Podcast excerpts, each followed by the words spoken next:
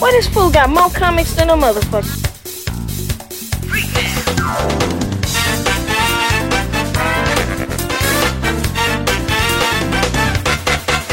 Ready?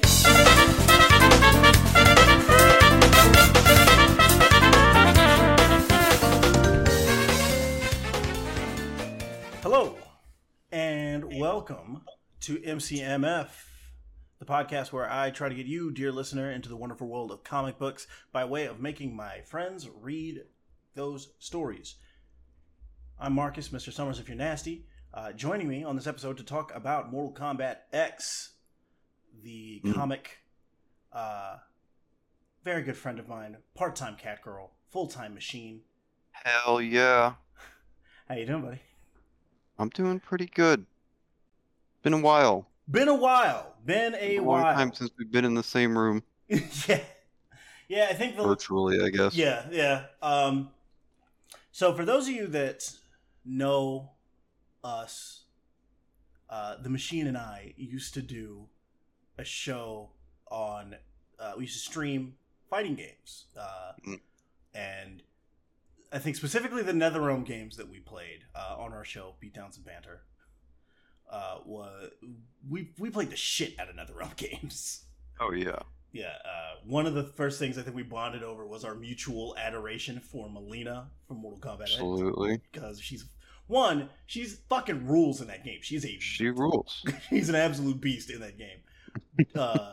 Two, she's... Hey, take Katana. Now make her terrifying. You're done. I love any... person of any gender that can terrify me. That's for true. And also, Yeah. It's just you got a type, and that's the type. Right? Yeah. Ooh, she's got spots. She could eat my face. Tell me more.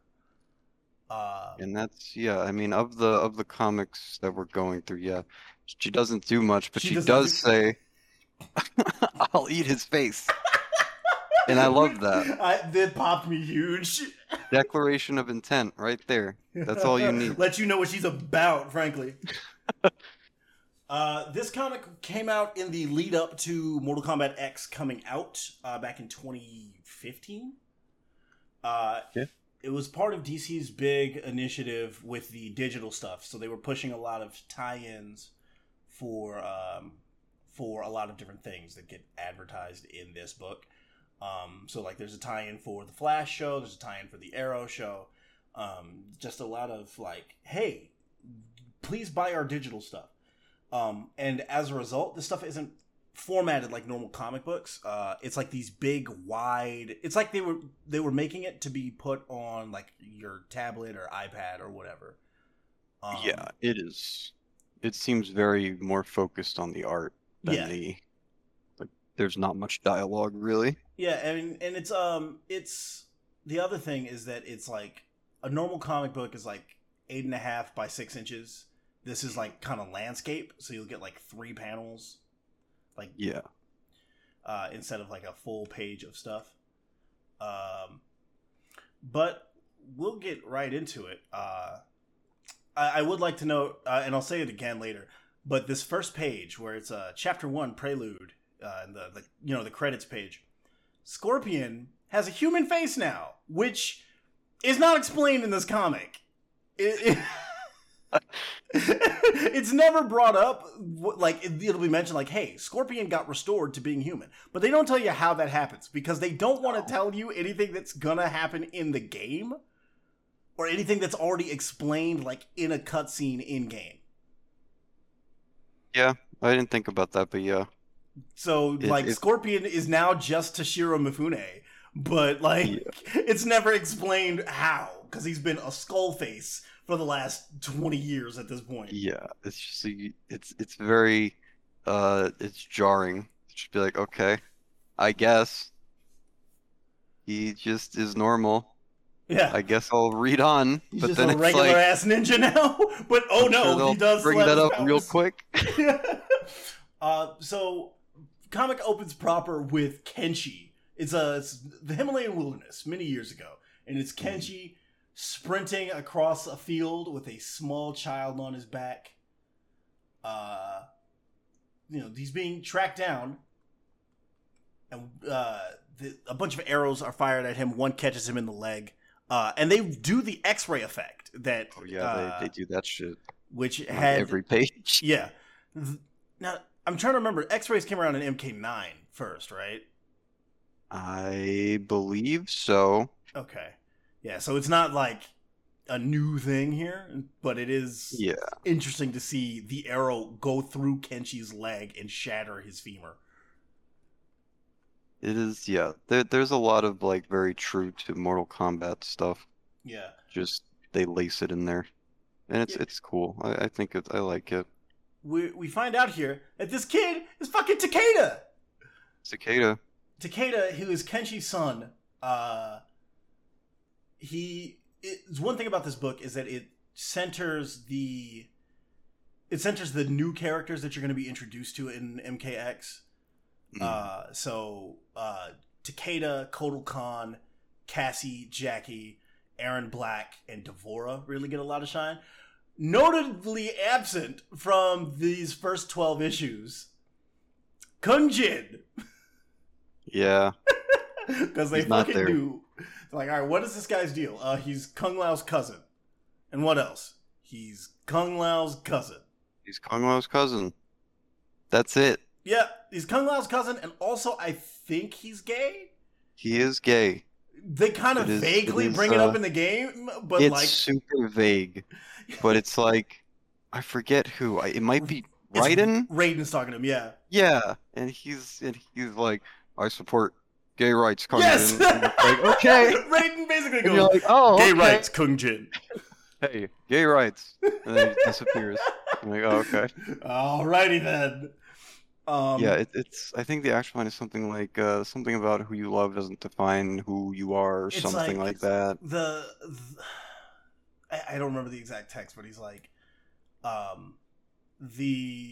the White Lotus or whoever, the Shaolin, somebody doesn't care who your heart desires, I think. Yeah, it's something like that. Yeah.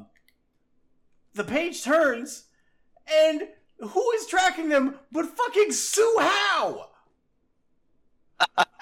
He looks so good in this first He looks so much better than he looks in fucking the games he's in. But Su Hao, total loser. One other thing this book does is it kills off a lot of the losers from the PS2 era Mortal Kombat. Okay, you remember this guy? Yeah. He's fucking dead. Because, Su Hao is like, you knew the consequences and you betrayed the Red Dragon, Kenshi. We'll dismantle your body, then dismantle your boy. And then Kenshi uses his fucking TK to throw his sword into Su Hao's big... robot chest cyborg bullshit. Really big weak spot. Yeah. And just fucks him up off screen. Oh no, that doesn't happen right away. This Red Dragon goon chases Takeda and is like, your dad gave me this scar, boy. He's like, I don't have a dad. Because he doesn't know that Kenshi is his dad yet? Yeah. And while this dude is fucking monologuing at Takeda, a fucking kunai on a chain flies out of nowhere through his neck. Through his fucking throat. Right in front of him. And his eyes like, holy shit. Takeda watches a man die. Also, Takeda's like maybe 10 here. Yeah. Like, he's old enough to vaguely, at least, understand the concept of death. Yeah, but seeing it in a fun, like, that fucked up way. I mean, this is the world, right? The blood is fully splattered on his face. Absolutely. So, Su Hao has been beating the shit out of Kenshi, and he's like, mm-hmm. I expected a better fight, Kenshi. Figured you might kill a few of us. Instead, you hid in the wilderness. And Kenshi says, not hiding, trespassing. And then more kunai. Just kunai everywhere for everyone. Kunai and then a hellfire fist. Scorpion appears and yells, get out of here! As he punches through his fucking skull. and like stays there for a second. Yeah. He looks at the guys and says, "Red Dragon, you trespass on Shirai Ryu territory. Leave." With his fist still fully through his skull. It's permanently planted. The eyes are hanging out. He's holding them by his fucking eye tendrils. Oh my god. Like he's holding his brains in his hands. Also, Scorpion is fucking up. Huge here. He is massive. He is juiced. What's the Shirai Ryu cycle looking like, brother? Shirai Ryu barracks have to look like WWF locker rooms in 1989. Absolutely. They're just throwing needles at the wall. The guy's like, this dude's like, even you can't take us all by yourself, Scorpion. And then, like, 50 ninjas appear behind him. And he's like, you guys should fucking leave. Get the fuck out. I don't know how you look at a guy with his fist through someone's skull and be like, you can't beat us. Like, that, he took out the baddest dude among you with a one punch through his head. You think, all right, man. You know this guy was a ghost for a while, right? This dude existed out of pure rage for a few years, yeah? Punched through his head and fire came out of his fist. Just, you gotta take the L. You gotta leave. we should go. Like, fucking... Commander Shepard it. I should leave. I should get going. And so, Kenshi, it cuts away to the Shirai Ryu Temple, and Kenshi's like, hey, where the fuck did you find all these guys? He's like, oh, yeah, I found all these guys who lost their families while we were fighting the Netherrealm. You helped me out of the darkness. Now I help them. I would love a fucking Shaolin Monks 2, but about Kenshi and Scorpion.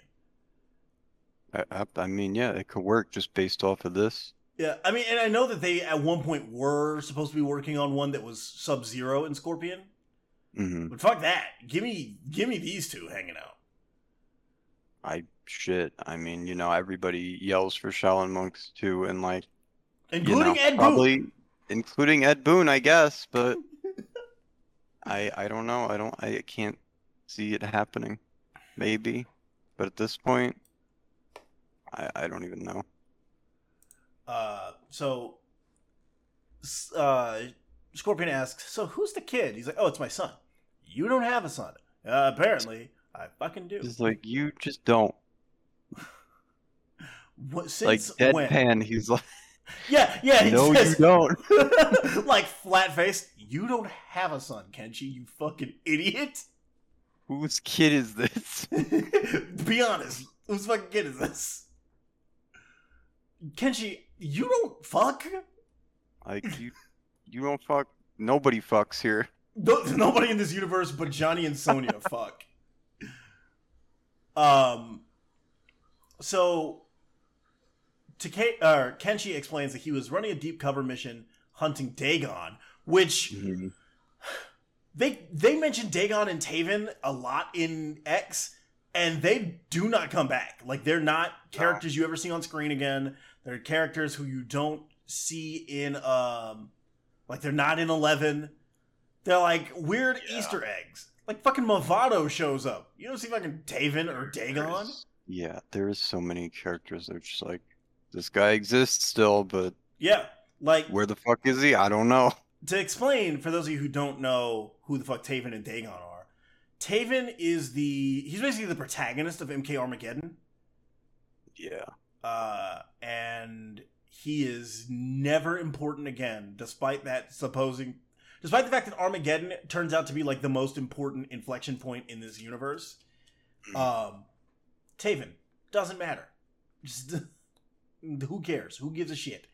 Because this takes place in the universe that was reset that was changed after the events of Mortal Kombat 9. Because at the... Okay, yeah, I realized I didn't explain this timeline. So now I gotta explain how the Mortal Kombat timeline works. So Mortal Kombat 7, Armageddon, which is weird because it should be 8, but it's... Like, Mortal Kombat 9 should have been Mortal Kombat 8, but this is 10, so we count Mortal Kombat versus DC Universe as 8. which is weird to me, but whatever. Yeah. MK Armageddon, the end of that is that Shao Kahn whoops Raiden's ass, and Raiden, with his dying breaths, sends a message to himself in the past. Rather, this is the beginning of Mortal Kombat 9. He sends a message to himself to the past, but plays the fucking pronoun game and just says, he must win. Does not specify who. So now, past Raiden has to figure out who the fuck he's talking about. And he only gets, like, flashes of what's happening. Or of things that are going to bring about Armageddon. One of those things is that Scorpion kills Sub-Zero, for example. So he goes to Scorpion. He's like, look, I know that you're pissed off at Bihan. I get it. He killed your family, you think. Yep. So you hold off on the murder, and I will go talk to the Elder Gods once this all blows over about having your family restored. And Scorpion's like, okay, cool, I can do that. Until Quan Chi gets in his ear and he's like, hey, you want to see him violently murder your wife? And while Bihan goes, hey, what the fuck? I didn't do that. That's not me. Like, Bihan's dying words are like, that's not me. I wouldn't do that. Because in reality, it was fucking Quan Chi using magic to... Or it's like an illusion from Quan Chi to make him think that it was Sub-Zero. So Scorpion murders Sub-Zero, rips his head off, does the fatality. He does his own fatality to him, which is pretty hard. It's pretty fucked up. Just for an example of one thing that happens, because after this, Raiden looks down at his amulet and it cracks. So the more things happen that put them on the original timeline, the more his amulet breaks. Yep. This ends with basically everyone in the cast dead, except for Johnny and Sonya and Kenshi. The only thing I remember of MK9 is the cutscene where Sindel just fucking runs the gauntlet. Yes! It just kicked the shit out of everyone. Yeah, because, okay, so what happens is Raiden's just guessing. He's just like, okay, who did future me mean by he? So he's like, okay, obviously I meant Liu Kang, right? Liu Kang beats Shang Tsung, beats Goro, wins the tournament, amulet still cracks. He's like, maybe he meant Kung Lao. Kung Lao beats Kintaro, and then Shao Kahn says, yeah, enough of that, and fucking snaps his neck. And then Liu Kang beats... It's really funny. Like, it's not supposed to be. It's this big dramatic moment that's supposed to make you gasp. Yeah. Oh my god, fucking Kung Lao is dead. But it comes out of nowhere. Like, he beats Kintaro, and then Shao Kahn just walks up behind him from off screen and just... his neck. So then Liu Kang punches a hole in Shao Kahn. Doesn't kill Shao Kahn. 2, amulet still cracks. So then we get to what is supposed to be Mortal Kombat 3. And two very important things happen here. One, Sub-Zero 2, Kuei Liang, gets grabbed by the Cyber Lin Kuei instead of Smoke. And he gets turned into Cyber Sub-Zero. Who was originally programmed by the Lin Kuei to, like, be a fucking evil cyborg ninja. And is then reprogrammed by fucking Nightwolf? No, it was Kano. Yeah. Or no. It was Kabal. Kabal and Stryker, sure, I think. Yeah.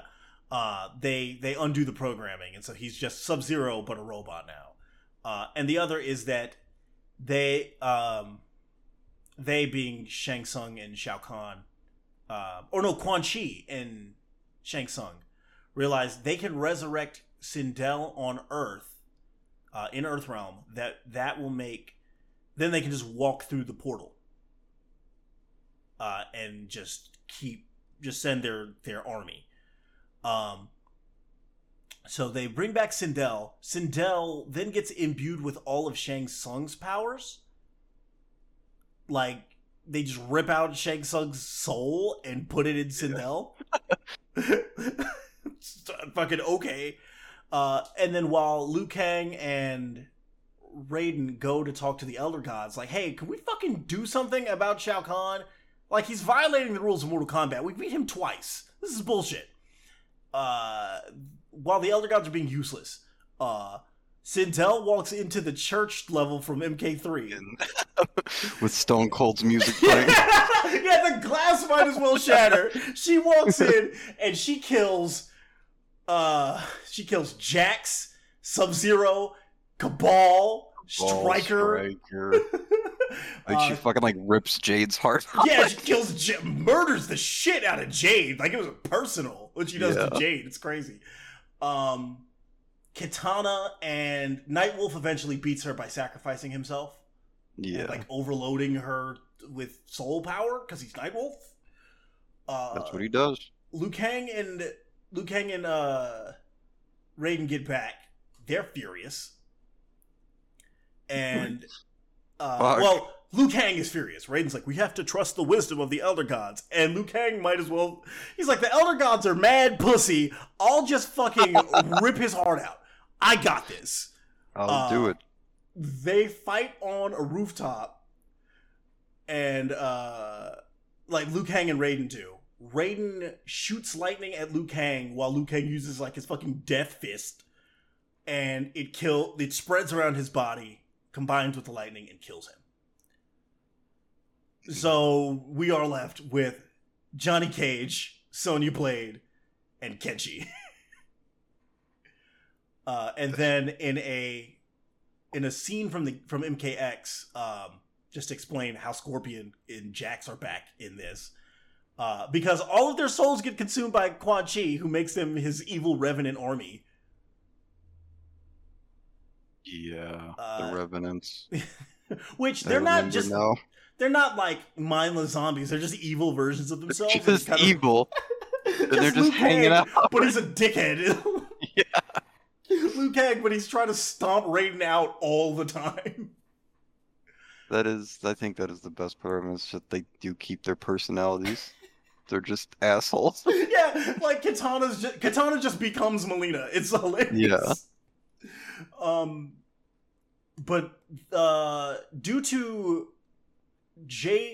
Sonya stomping Quan Chi's nuts, they are able to... That's literally what happens. She fights Quan Chi because Quan Chi stabs Johnny and tries to take Johnny's soul, and she says, that's my fucking boyfriend. I'll kill you. I will kill you. And she beats his ass, and Raiden's like, hey, wait, don't kill him because we need him alive to reverse the spell. And so she says, okay, cool. And just keeps stomping him in the nuts until he's unconscious. And they reverse the spell, and that's how we get Scorpion back. Anyway, that long tangent, but Kenshi gets a call from Sonya. It's like, hey, you have a fucking son living in Thailand. And he does not get there fast enough to save Suchin, Kenshi, Takeda's mom, who, for her credit, oh my god, kills a lot of these dudes. Like, knife right to the fucking dick. And he goes, eow! Like a fucking Tom and Jerry character. Like, what the fuck? She says, the guy goes, you the bitch with Kenshi's bastard? And she says, I'm the bitch with the blade. I got a knife. And stabs a dude in the dick, cuts another dude's head off, and then gets shot. Yeah. And so Takeda never sees what happened there. Like, Takeda ran.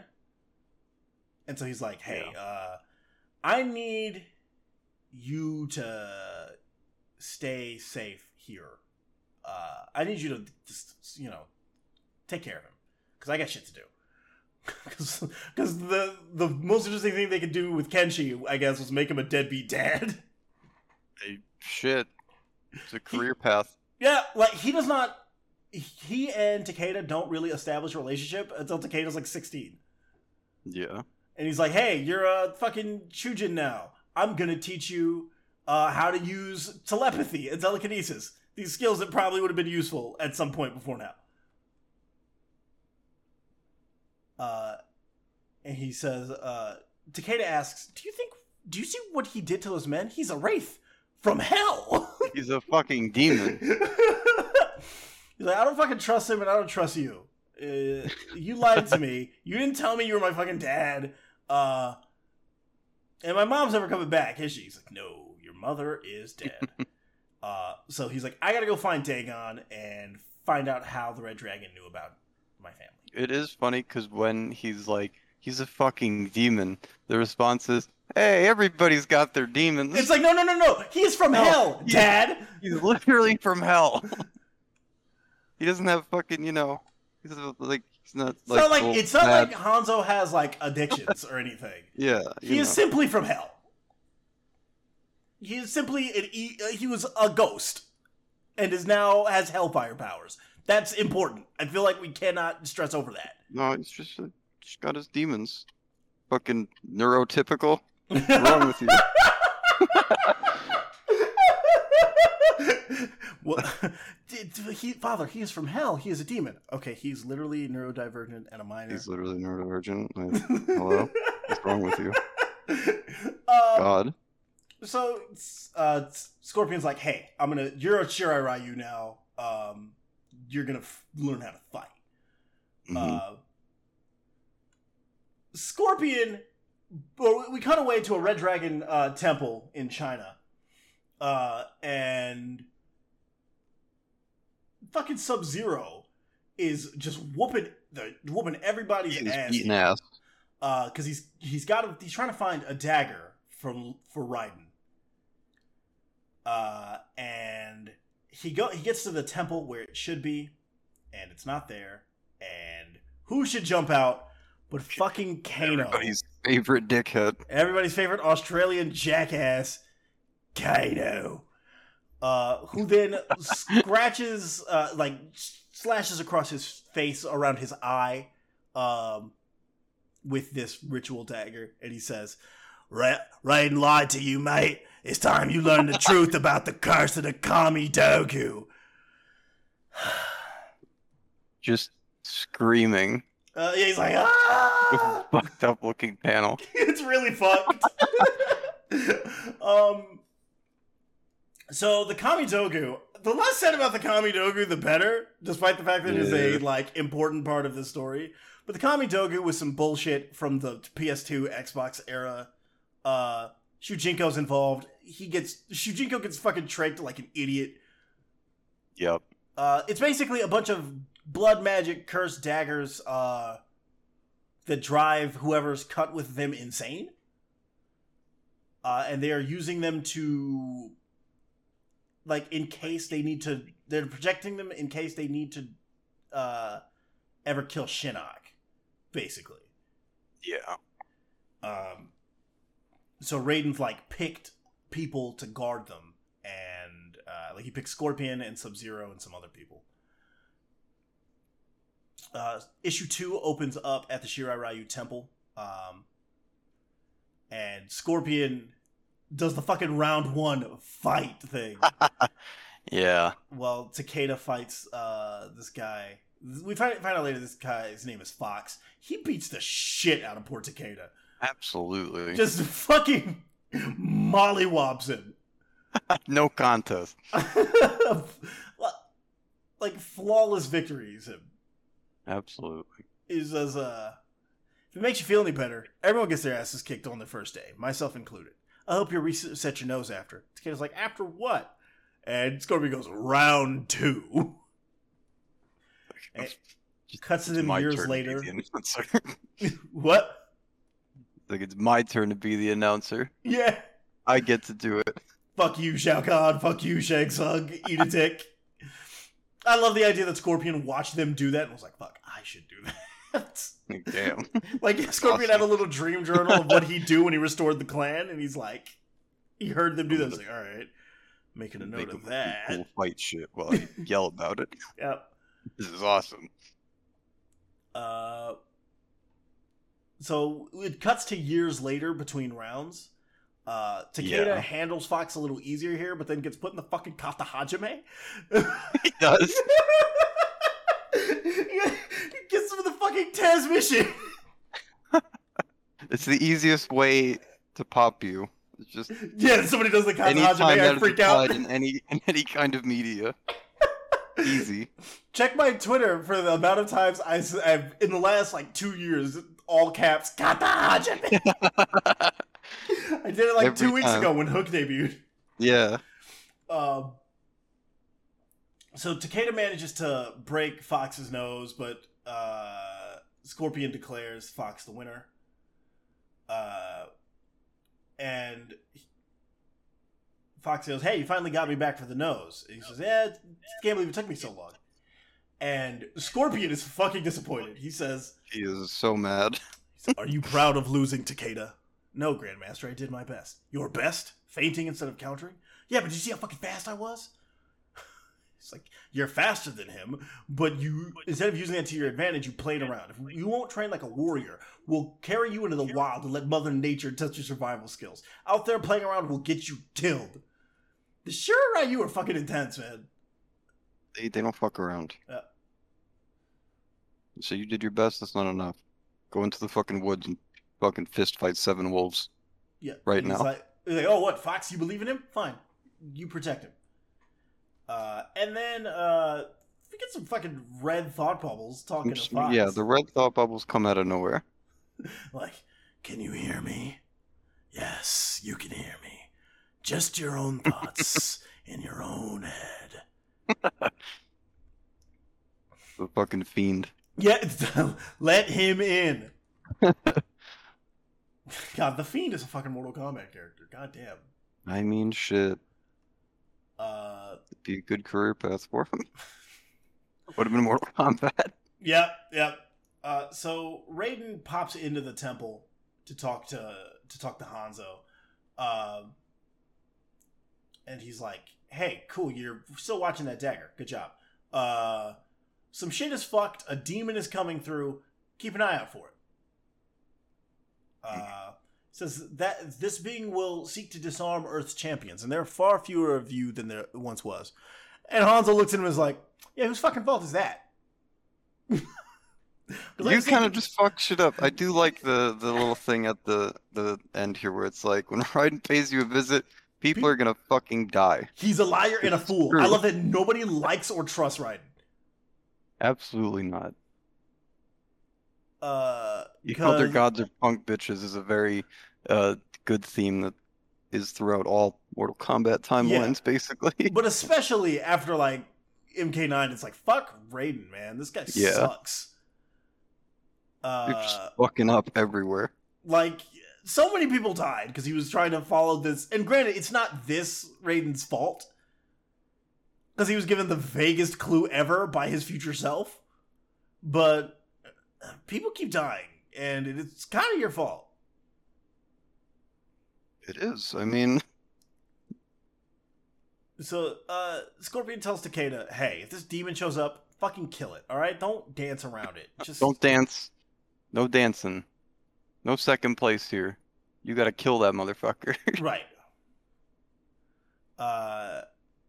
Fox wakes up in his bed by the thoughts of that red bubble that's going. Fiend is in. The blood code. Fulfill the blood code.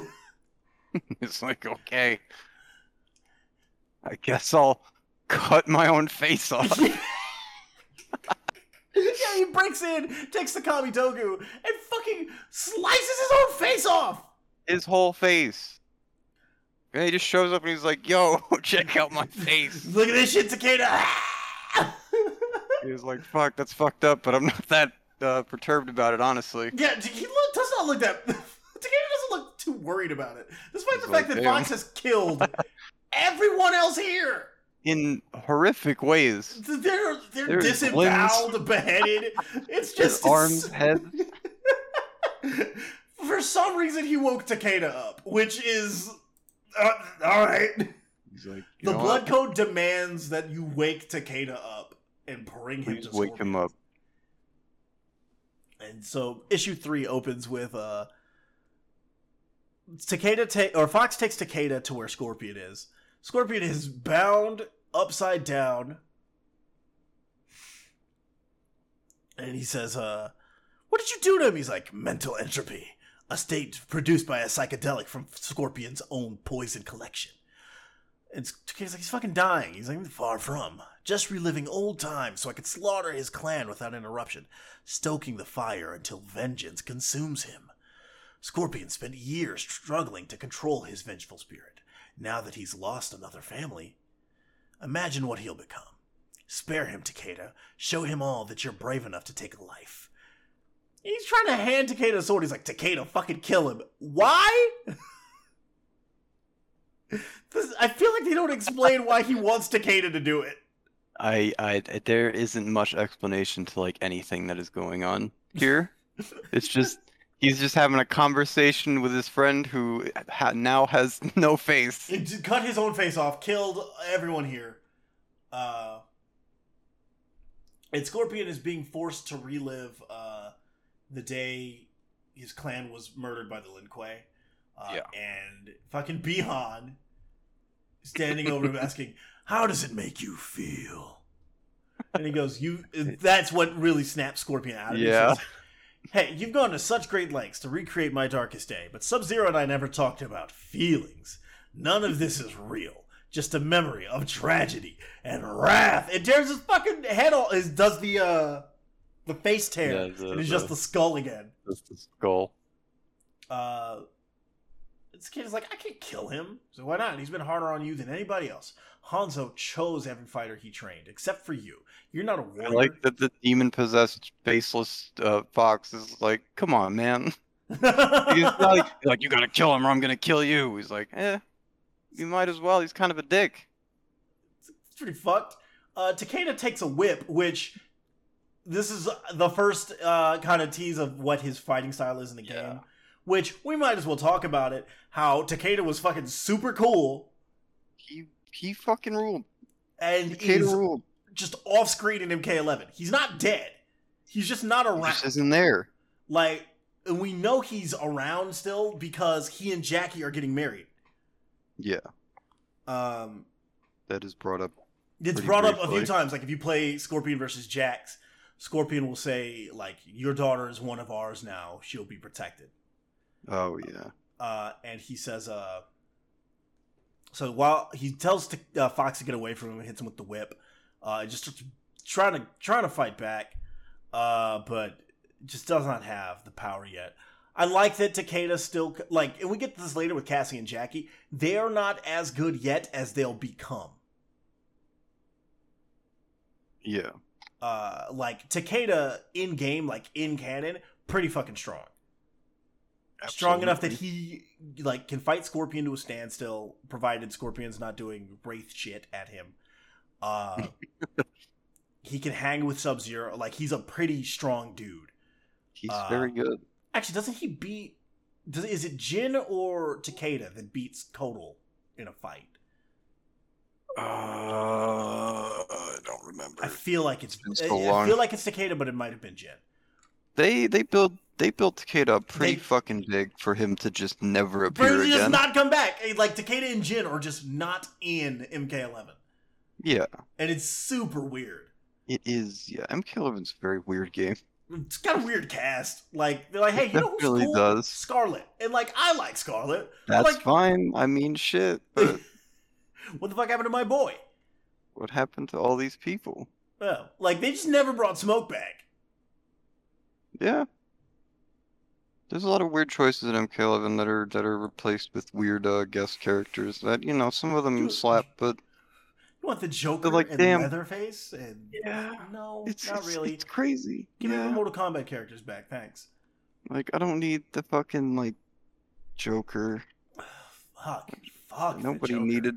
Nobody needed Nobody the plays Joker. The Joker! Like, I've never met anybody who's like, yeah, I play Joker in MK11. People don't play Joker in Injustice! No. Yeah. At the very least, we don't. Fuck no.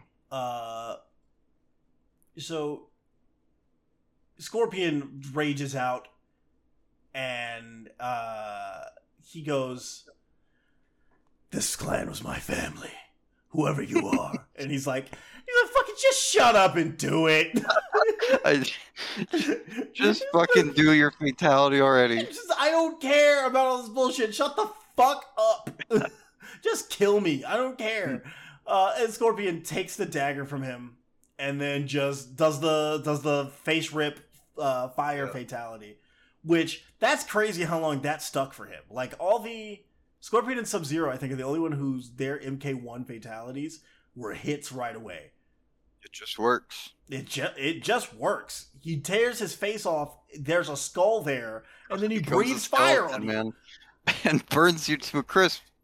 That shit slaps. You can't. I mean, what else can you say? Yeah, and then he stabs Fox with the Kamidogu. Mistake. Yep. Because it's like, with every drop of blood, I grow more powerful. Raiden never told you about the dagger's power, did he? Or its connection to Quan Chi. And then Takeda comes up behind him and slices him in half with a sword. Just a perfect split, really. Yeah. Leaving these two the last survivors of Shirai Ryu version 2. Meaning that the Shirai Ryu we see in MKX are the third incarnation of the clan. It's not a good, they don't have a good win rate. Yep, yeah. They get hosed twice by otherworld bullshit. So they're leaving, and Takeda says, "I don't see how we honor them by leaving. We should rebuild." And Scorpion says, "We will rebuild, Takeda, but first we find the one who gave me this dagger, and I'll show you how to make a god beg for mercy." That's a raw fucking line right there. They give Scorpion so many hard lines. Like, he's got that great one when he kills Quan Chi in the game. Yeah. Where he cuts Quan Chi's head off, and he's holding it with the spear. And he's like, "Blood for blood." Or he's holding his body with the spear, and he's holding his head in his hand. And he says, "Blood for blood. Your debt is paid." I am so fucking sick. Scorpion's so cool. It is the best. It's like executive order from Ed Boon. Scorpion always has to look as cool as possible. He has to say the coolest shit. Like, you know how with the WWE games, there's that rule where Triple H always has to look cool in the trailers? Absolutely. He's gotta. It's the same thing with Scorpion going over. Yeah. You're damn right he's over. Ed Boon in the writer's room, and he's like someone has an idea. It's like, "Scorpion should fight such and such." He's like, "Yeah, but Scorpion wins, right?" Yeah. Like, Scorpion kicks Sub-Zero's ass every single time. Yeah. He's been beating his ass since 1992.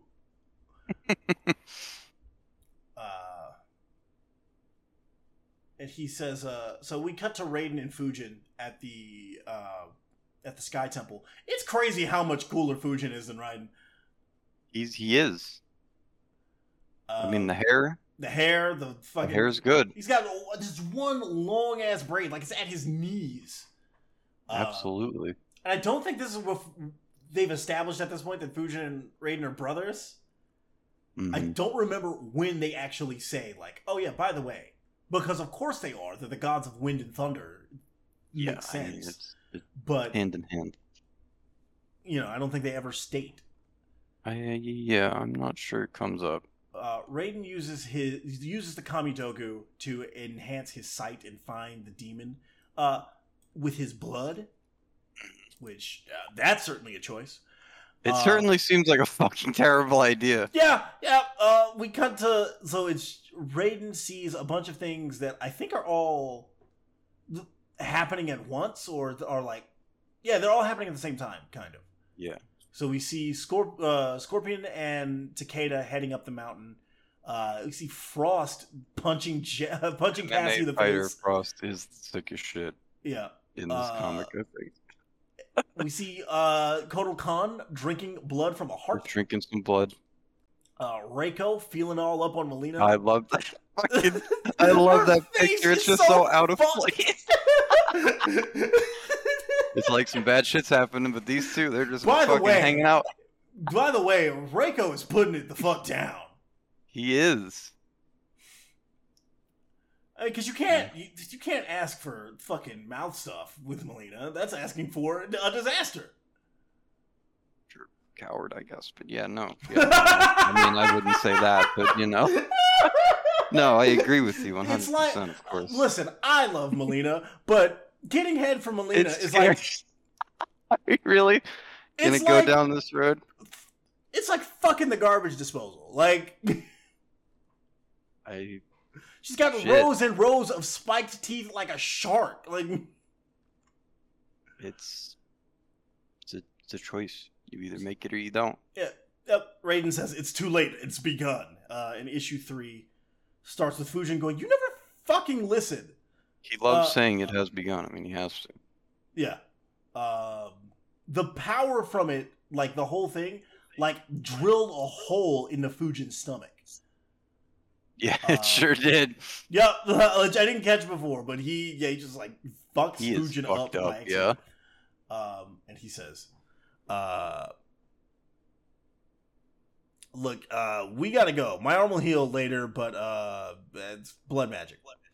It says, "Earth Realm and Outworld are falling into chaos, and the bloodshed could begin with Cassie Cage." So, cuts to Venice, California. Cassie and Jackie are fucking sparring in Johnny's living room. Absolutely. just fighting. It's pretty good. Yep.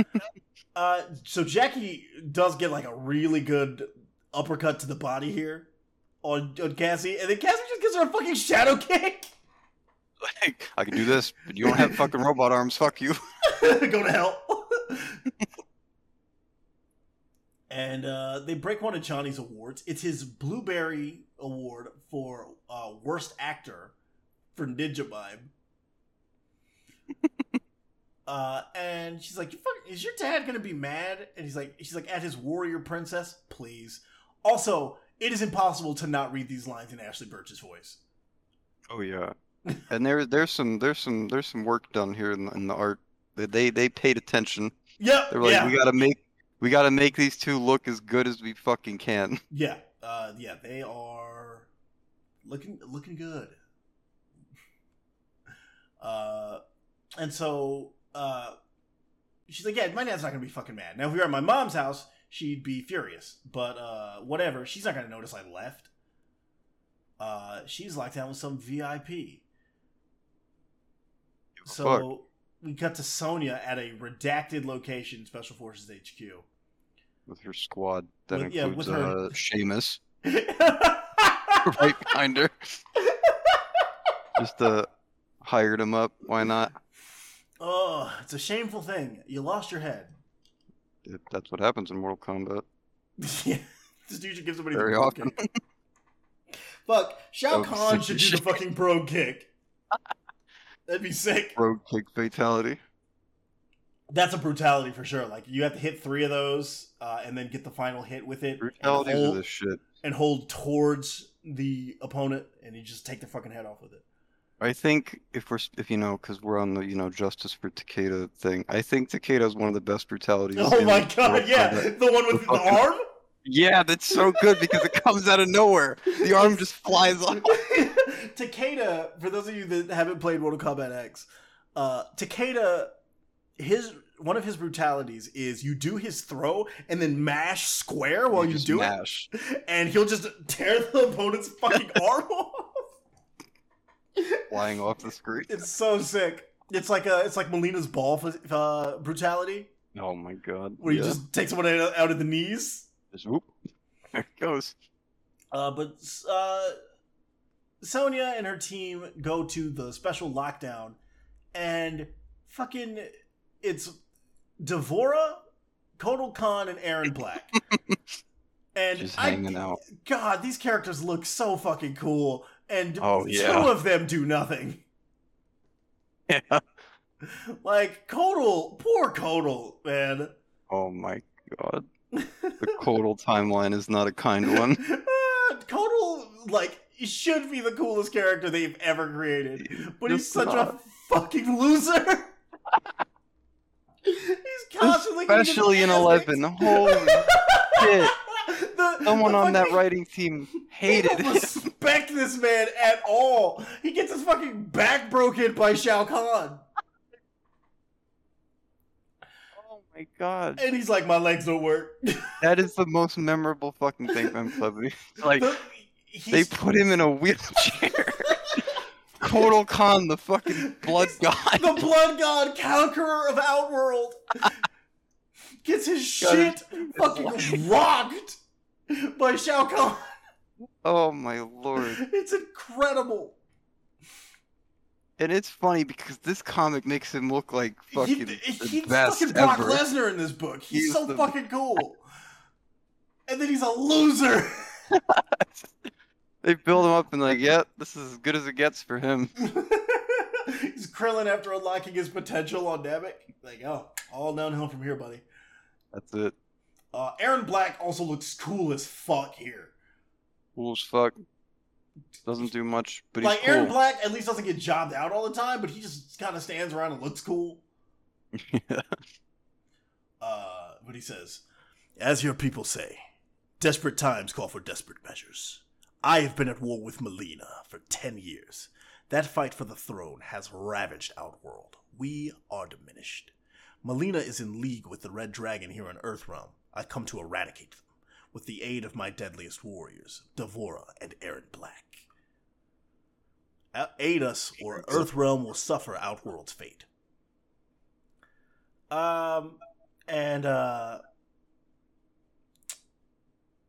Sonya kind of just blows him off, like, fucking big leagues him. She big leagues everyone in the comic. He's like, do not, and then fucking D'Vorah gets offended. She says, do not turn your back on Emperor Kotal Kahn.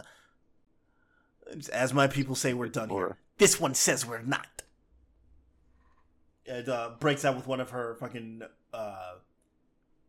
the ovipositors. Good. Hinseria, whatever the fuck. And she stabs at Sonya, and Sonya whoops her ass.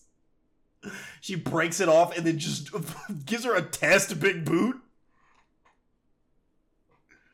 Fucking yeah. It is just a straight big boot. Charlotte Flair style. Yeah. Crack the door. It was like, fuck, we're not here to fight. Stop it. And Kotal is trying so hard. God bless him. He's like, please, we must forge an alliance. The fate of our worlds depend on it. So, cut away to Cassie and Jackie, who, it is unclear how old they are. I guess, let's say they're 17, 18 here. Yeah, because they're like, it's 21 or we can't go in. Right, yeah. So it's like, yeah, they're let's fucking, say 18, who knows. Probably. Yeah. And so she's like, it's like, we're going to get fucking busted. I'm going to get kicked out of training camp. My dad's going to put me in a torture rack. It's going to happen. You ever been put in a torture rack by robot arms? It's not fun. And she's like, we won't get caught. Trust in Cage. And Cassie slips the guy at the door some money. And says, hey, yeah, name's Cage, Cassie Cage. And he goes, this way, Miss Cage. And, Tell your dad that Rudy at Dom's thinks Ninja Mime is an underrated classic. They just gotta make Ninja Mime the movie. I'll pay $20 to rent Ninja Mime. I'd watch it. So it's a fucking cage fight. It is. It's so fucking funny. MMA match. And Cass is like, yeah, I'm gonna sign up. I just gotta go pee. And the girl, after Cassie leaves, Jackie watches a woman die. The woman get her neck snapped in the ring. And she's like, "This isn't fucking MMA." So like a fucking headlock takeover. There's just bros in the background with beer, hanging out, watching people get fucking murdered. And Jackie's like, "I have to tell Cassie we have to leave." And she's like, please tell me you didn't really sign up. This is a fucking death match. And she's like, what? Jackie, who said anything about a deathmatch? And then the guy goes, announcing a surprise guest for our first ever celebrity deathmatch. She's like, fuck. She's like, ah, oh, I see. In her Blood Cage debut, daughter of schlockbuster legend Johnny Cage, here's Cassie. And she's like, oh shit, oh fuck, oh shit. And Cassie's like, whatever, I'm the best fighter here. Facing Cassie in the cage tonight, with 21 wins, no losses, 13 flawless victories, and 21 fatalities, here's Frost! And Frost is just... Frost looks so fucking cool here. So fucking good. It's weird, because it feels like they wanted to put Frost in MKX. I don't know why they didn't. They could have put her in like this. It would have fucking slapped so hard. Like, she shows up in... She shows up like as a surprise in one of the later chapters. Like, yeah, she does. And it looks like you're gonna fight her. I think that's in Scorpion's chapter. I think. Scorpion goes to meet up with Sub-Zero, and suddenly, fucking Frost shows up and tries to fight him. To impress, like, because her whole thing is that she's constantly trying to impress Sub-Zero. Yeah. It's just, I do like the they announced that she has no losses. I mean, it's a fucking death match. It's a fucking death match. Of course she has no losses. Like, damn, she's got a perfect record. I fucking hope so. 13 flawlesses though, which of course because she has ice powers. Yeah, I mean shit. Imagine if fucking Chuck Liddell had ice powers. Holy fuck. So issue 5 opens with back at Special Forces HQ. Fucking Sonya is about to shoot D'Vorah in the face. On the ground, gun pointed at her fucking nose. And so Kotal's like, all right, fucking enough. And he charges Sonya. And then Raiden shows up and is like, hey, everybody fucking dad's home. Cut that shit out. Break it up.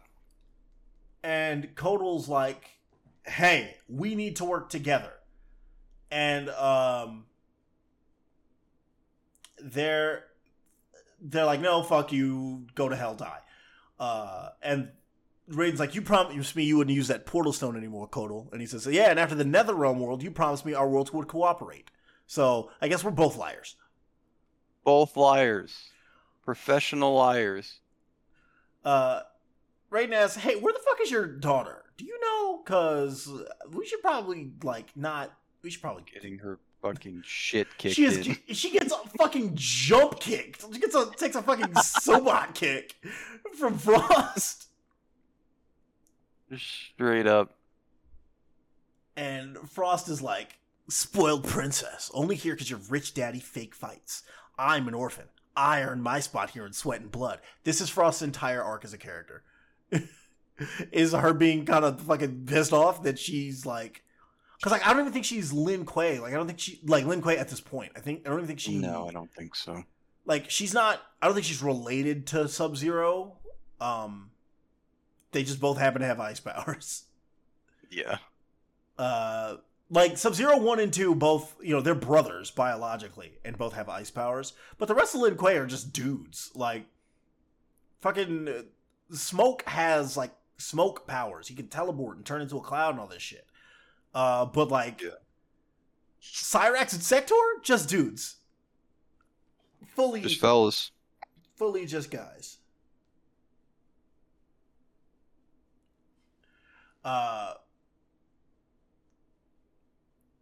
And when Frost comes in to talk shit, Cassie takes advantage, gives her a fucking stun gun headbutt, Shibata style.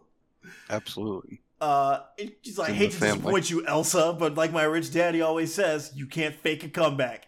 Sweeps the leg, puts her in a fucking triangle choke. Just knocks her out. Takes her out. Puts her to sleep. And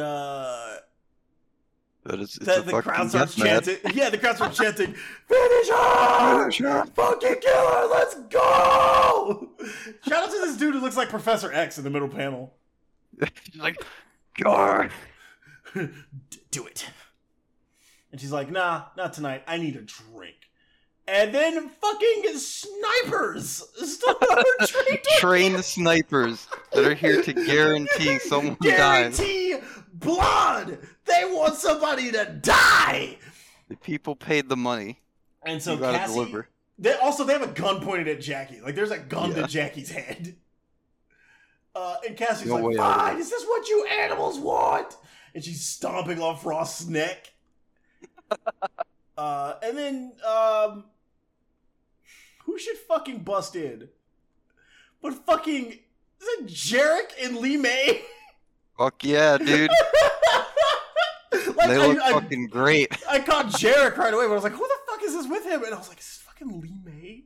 Yeah, I didn't catch that at first. They bust in to start just fucking killing everyone. Very bad. Indiscriminately. Like, there's a dude in a KFC t-shirt. There is. He's getting his arms cut off. What did he do wrong? One dude gets... fucking Jarek beheads this guy just to do it. Just do it with his big ass. There's no need for it. So Cassie is like, "Hey, Jackie, let's get the fuck out of here. I'm saving Frost." Fuck it. And it's like, "Hey, why did we save her?" Jackie asks. He's like, "Well, I wanted to wipe almost killing her off my karmic shit list. I'm sorry, we came here tonight. This was fucked up. This was fucked." Fucked up idea. So Cassie, in a stroke of fucking genius, is like, "Hey, give me my phone," and takes a selfie while they run away because she's like, "I'm leaving a trail behind." Yeah. Of who's chasing me. And so when a portal opens up and they run into it, Sonya finds the phone later and sees a picture of Erron Black, which is weird considering that Erron Black is not behind them.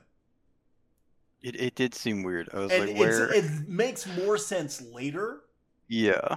Because I guess it's a mild spoiler. She took the picture from the front. Yeah. So that's where the picture of Erron Black came from. And so, that's not Lee May. It's Tasha, who I don't remember. Oh. She looks like fucking Lee May though. Yeah, it's a very weird appearance. So Sonya's like, "We're going to Outworld, and then I'm going to fucking kill Kotal Kahn." Ready to go. Finger on the trigger. Yeah. So we get the secret origin of Kotal Kahn here. Because Kotal Kahn is a new character. I need to stress how cool Kotal Kahn was supposed to be. Kotal Kahn was supposed to be new Shao Kahn, similarly to Reiko, but Reiko's he's just some dude who thinks he's Kotal Kahn or Shao Kahn. Kotal Kahn is the fucking successor. He is the blood god who claims the throne of Outworld from Mileena after Shao Kahn dies. Yeah, because after Raiden and the Elder Gods kill Shao Kahn at the end of MK9, Mileena, as his daughter, claims the throne of Outworld. Then one day, this is explained in a cutscene in Mortal Kombat X, but in case you haven't played it, listeners. But Kotal Kahn, or at the time just Kotal or Kotal, Reptile, Mileena, or Reptile, D'Vorah, and Ermac. Stage a coup and Kotal takes over. Yeah. And so we get some narration from Kotal where he's like, "Ages ago, the golden realm of Aztec," which Aztec, not subtle, No, not at all. There is no subtlety in the Kotal Kahn lore. There's no fucking subtlety in Mortal Kombat. I mean, yeah. There are realms called Chaos and Order. Yeah. It says, the golden realm of Aztec was ruled by proud warriors. Helmed by my father, Kotal Ketz, we conquered all enemies. Growing so wealthy and powerful, we forgot the meaning of defeat. Until the day we met Shao Kahn, Emperor of Outworld, and his champion, Goro, Prince of Shokan. These are some powerful panels. Of just yes! Gratuitous very violence. Metal, very sick, raw, vicious, etc. This fucking war drums playing. People's heads are getting punched off and shit. This is what it feels like to listen to Zeal and Order. This is just like just play, bathing in the blood of your enemies. Just play Don't You Dare while you read this book. And so Kotal Ketz goes, "Hey, whoa, what the fuck? You guys are mad strong. Fucked up. We are no sir." And he says, Shao Kahn goes, "Hey, cool, you guys know who the fucking man around here is. Big Dick is back in town, frankly." And he says, "In recognition of your obedience and service to me, you may keep your treasure." And Kotal Kahn goes, or Kotal, I guess, to distinguish here between his father, who is also named Kotal. He says, "You sacrifice our people's dignity for a gem?" And he says, "It's not a gem. It's a portal stone. It's time for you to fulfill the rite of realm walk. Survive the harsh earth realm atmosphere, and you inherit my helm." He says, "What good is your helm? You just relinquished it to a conqueror. If you'll hear no other advice, hear this. The people of Earth are locked in eternal war. You are not ready to join their fight." And so Kotal. Like... Oh, go ahead. The bloodline is just full of fucking assholes. Yep. Like his dad is also a loser. Yeah, his dad's also a loser. Also, I would like to say Kotal is blue, but he's black. Like when you see a close up of him younger with the like he's got like the way that comic artists draw black hair. Mm. Like he's got short, like his hair looks like mine. Like it's really weird. And so he finds himself in the Amazon and becomes the fucking Mayan blood god. Yep. So when the Spanish show up, when the conquistadors show up to take all their people away, Kotal fucking fucks them up. He does the big the meeting of the mind spot, but he just crushes their skulls. The fucking vice grip. He says, "What if I wasn't here to conquer, but to save this tribe, as my father could not save ours?"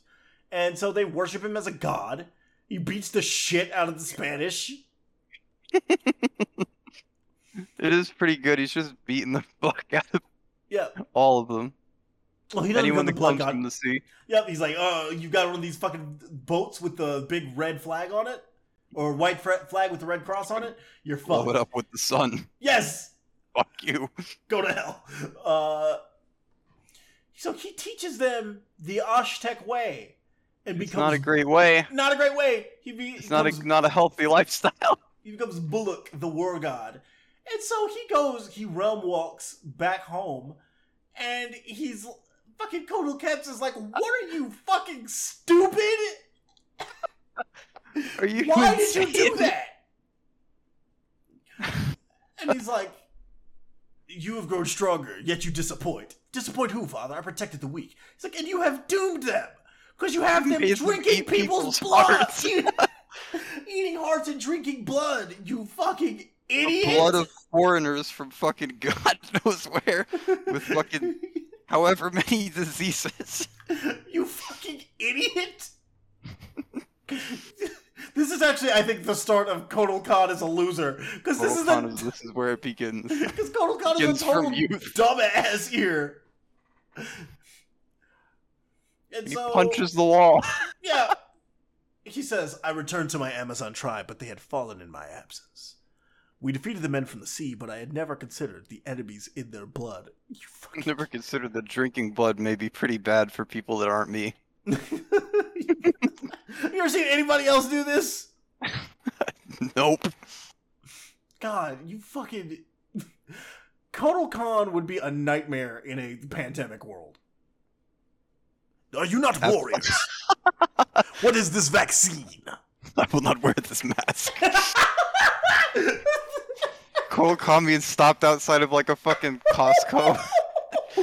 Kotal Kahn's like, I have done my own research. D'Vorah showed me videos on this machine you call YouTube. I have heard from note from D'Vorah right here that says I can come in here without a mask. I have a health condition. Oh, you're such a loser. He's such all a the time. Loser. Why? I don't know. He should have been so cool. He should have been so fucking cool. And he's the dumbest motherfucker that's ever existed. Going, they were like, yeah, let's make him the most badass person ever. And then like one day came and they're like, fuck. He sucks. Make him suck. Fucking Ed Boon looking at what they had written down. He's like, okay, but what if he sucked? This is all great and all, you know, becoming the blood god, you know, all this shit. But what if he was just a complete failure at all of these? He has the fucking support of so many people. Has armies at his fucking call. And he just sucks. Fuck! So we got to present day, and he's like,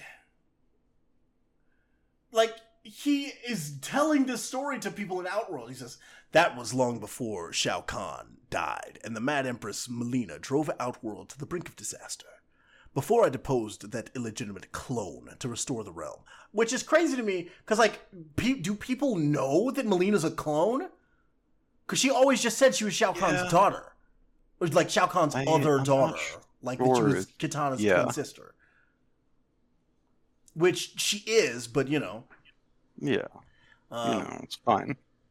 Over the past decade, we have driven Melina's forces deep underground. Her threat to our empire is so reduced, we barely sense it. We may even forget she's there. This was my father's mightiest lesson. Even the mightiest warriors are defeated by the smallest threats. We will hunt Mileena and her co-conspirators. We will crush every rock they hide under until we eradicate all opposition to this empire, no matter how great or how small. And they're like, whoa, Kotal Kahn, you don't seem like a total dipshit or anything. Whoa! Yeah, he's so cool. Yeah! He's the coolest. That's me picking Kotal Kahn on the select screen the first day this game came out, not knowing any of this shit. Yeah, he fucking rules. Oh, God.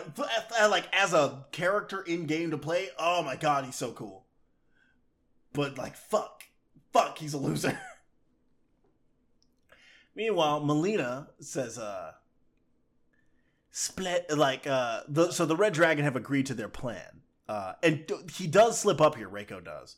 He goes, the Red Dragon have agreed to our plan, Empress. He says, splendid, General Reiko. You are dismissed. We have everything we need. Everything but you. What do you say, my prince? Will you join me? And it's fucking Goro! She's hanging out. Just hanging out. Do you think she fucked Goro? Do you think Goro and Mileena, like... Because, like, look at the way his hand is on her. Like... I mean... His hand is, like... down that road, I don't know... How many dicks does Goro have? I mean, he's got four arms, so I don't know. Two? At most. Yeah. At least, the bare minimum. At least one as many as two? At least one as many as two.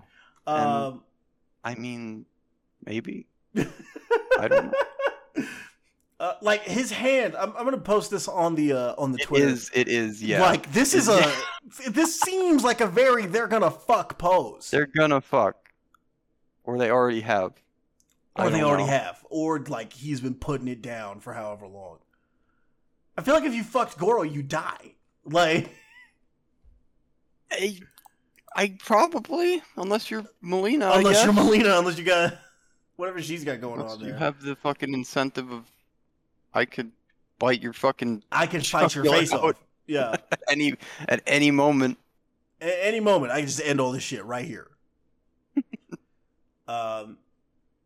Which I forgot that Goro is supposed to be working for Kotal Kahn. Yeah. He says, Prince Goro, or this is issue 7 here. He says, Prince Goro has disappeared while pursuing Mileena into the Golden Desert. My honored father, Kotal Ketz, shall personally oversee a search for Goro and continue the hunt for Mileena. For this mission, I grant him the Wrath Hammer of Shao Kahn. God.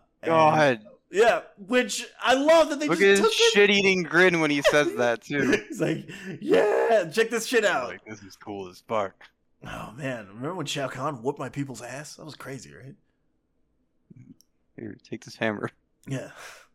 Nothing bad will happen. And so he's like, hey, fucking Reiko destroyed our northern trade route before the harvest. People are going to starve. So we've got to get rid of Reiko, man. This dude's a fucking problem. Yeah. Reiko and I served Shao Kahn together for decades. He's a genius without scruples. My spies report he seduced Mileena to become her closest advisor. They've also discovered his location. Bring no one back in chains. Kill Reiko. Kill Mileena. History's written in blood, not speeches. I want to say, no disrespect to our beloved Kahn. Of course not. I don't think it would be that hard to seduce Mileena. Yeah. Maybe like not. If fucking Reiko could do it, that guy's a loser. I mean, they paint Reiko, they hype him up. They make it seem like Reiko's really tough panel, and cool. He looks like the coolest motherfucker ever. He's got little figures for his little fucking command table. Yeah. He's got all these fucking spikes on him. He looks super cool, but we know the truth. We know he's not. That Reiko used to, when Shao Kahn wasn't around, he would go sit on the throne and pretend he was Shao Kahn. Reiko's a fucking geek. Reiko's a fucking nerd. Dork, man. Fanboy. Like, if Reiko could do it, I think I got a shot. I mean, shit. I don't consider myself a coward. And I think she'd appreciate it. Just talk about how much better she is than Katana. You got a fighting chance. I mean, shit. Like, she wants like, to... Look, the teeth are great, and you know, Katana's not that great. Your sister's kind of a loser, and she's like, "Oh yes, tell me more. How much prettier I am than Katana." And it's like, well, you go. You look exactly like her. So, I mean, she wants to fuck Liu Kang. I mean, fuck, dude. Who doesn't? Like, she implies that. Okay, so the weird thing about Mileena is it's unclear if she has, like, Katana's memories or anything. Yeah. Because I think it's in 11, she has this line where she's, like, talking to Liu Kang, and she's like, remember what we had together? And he's like, the fuck, no? So it's like, does she have Katana's memories of being in love with Liu Kang? Yeah, it's either that or she just wants to fuck with him. She just wants to fuck her boyfriend. She just really wants to fuck her sister's boyfriend, yeah. Just to do it out of spite. The thing about Mileena and me is that we're both very spiteful people, and I think we can connect on that. Yeah, you can appeal to that. Nerd. And that's, you know, sometimes you got to connect through your toxic traits and create the worst relationship you've ever had.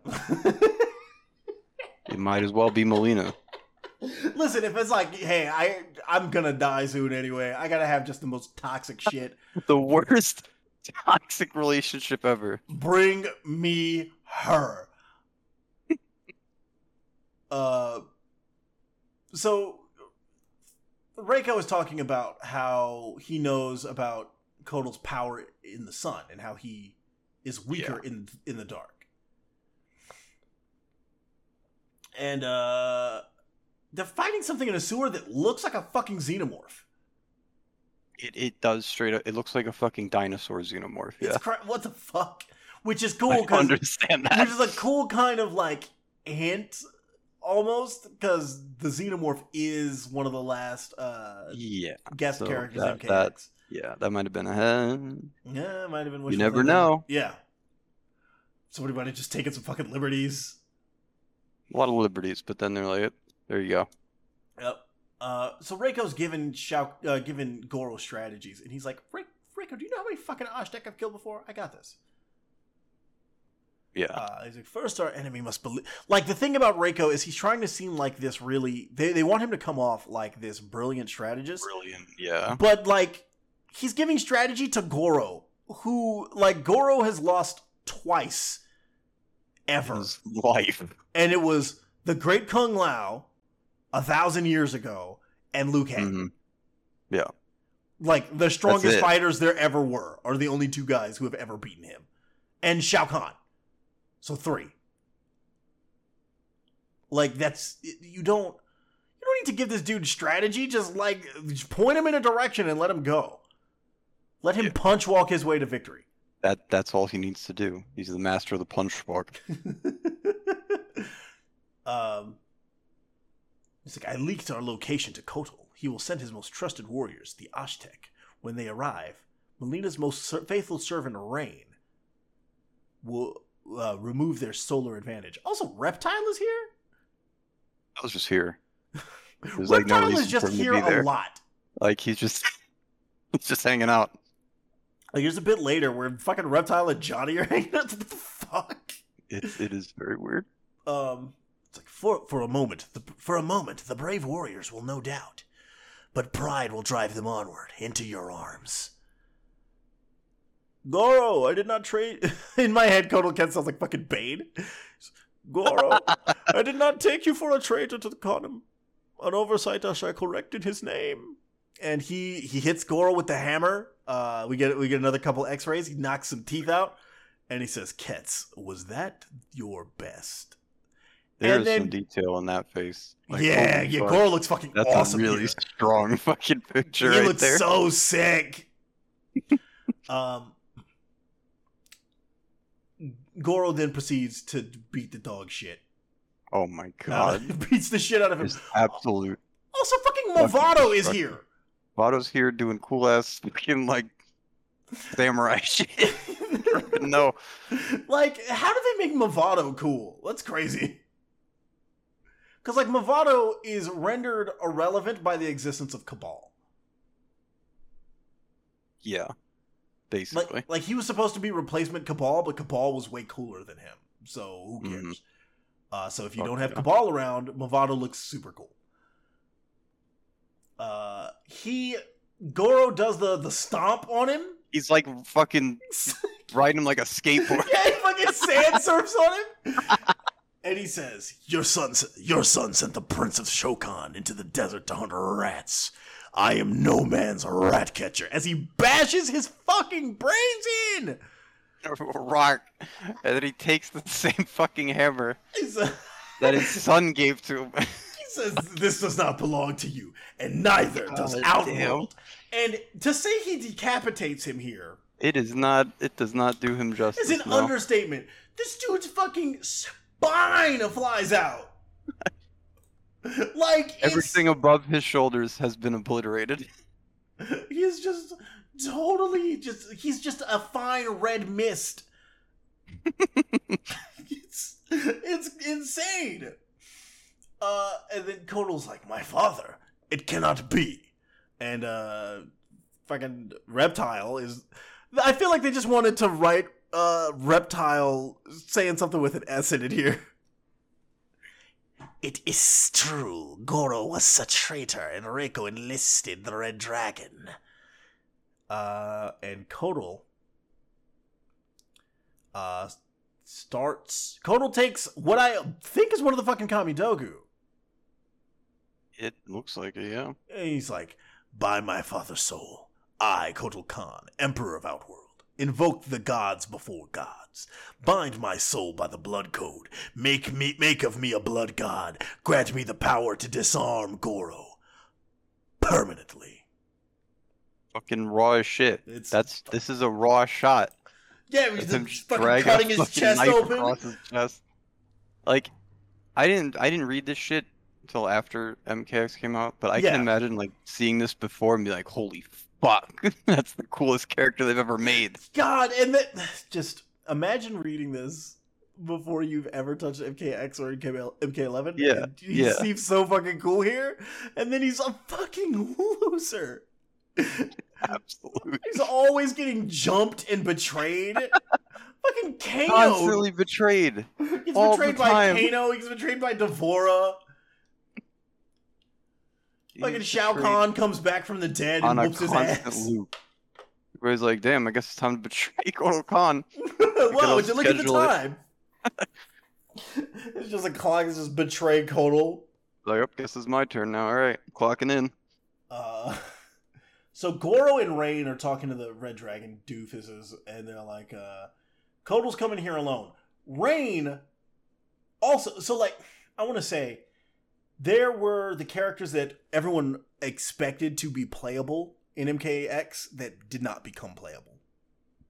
There's So like the ones that show up in the story mode that you fight against that everyone expected to be playable, it was like Rain, Smoke, Frost. Yeah. And Tanya. And Tanya is the only one who... Tanya did make it, yeah. Tanya does make it, but instead of Rain, they brought Tremor back, which, what a weird point. Oh my god, dude. I don't think I played as him, like, once in my life. It's like, okay, cool. He's a big dude with earth powers. I want Rain, though. Yeah. And Smoke has a new name. He's fucking Enenra now. That's a cool-ass name. And they were like, nope, fuck him, fuck you. And so Kotal's riding in on a fucking velociraptor. Why not, dude? And Reiko is again trying to... this thing where Reiko is supposed to be smarter than everybody is so fucking funny to me. Because, It's very forced. He's like, we gotta put this dude in this position.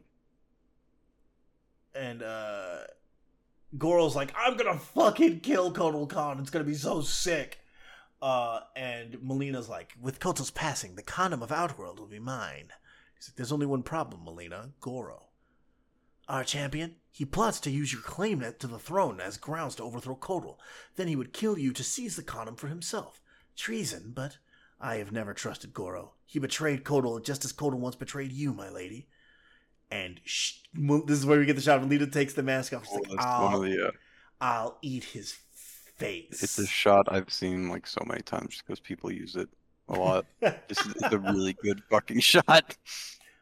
And she says, you're the only one I trust, Reiko. Why would you trust Reiko? Look at this. There's nothing about Reiko that looks trustworthy. No, not at all. Even by Outworld standards, this dude looks like he's up to some shit. He wears a spiked pauldron everywhere. No shirt. Fucking might as well. Balloon bottom pants. A loincloth for some fucking reason. Spikes all down his arm. Spikes on his knee pads. Spikes on his boots. This dude is so up to it. Up to something. He's evil. It's so clearly nothing but evil there. Nothing good can come of hanging out with Reiko.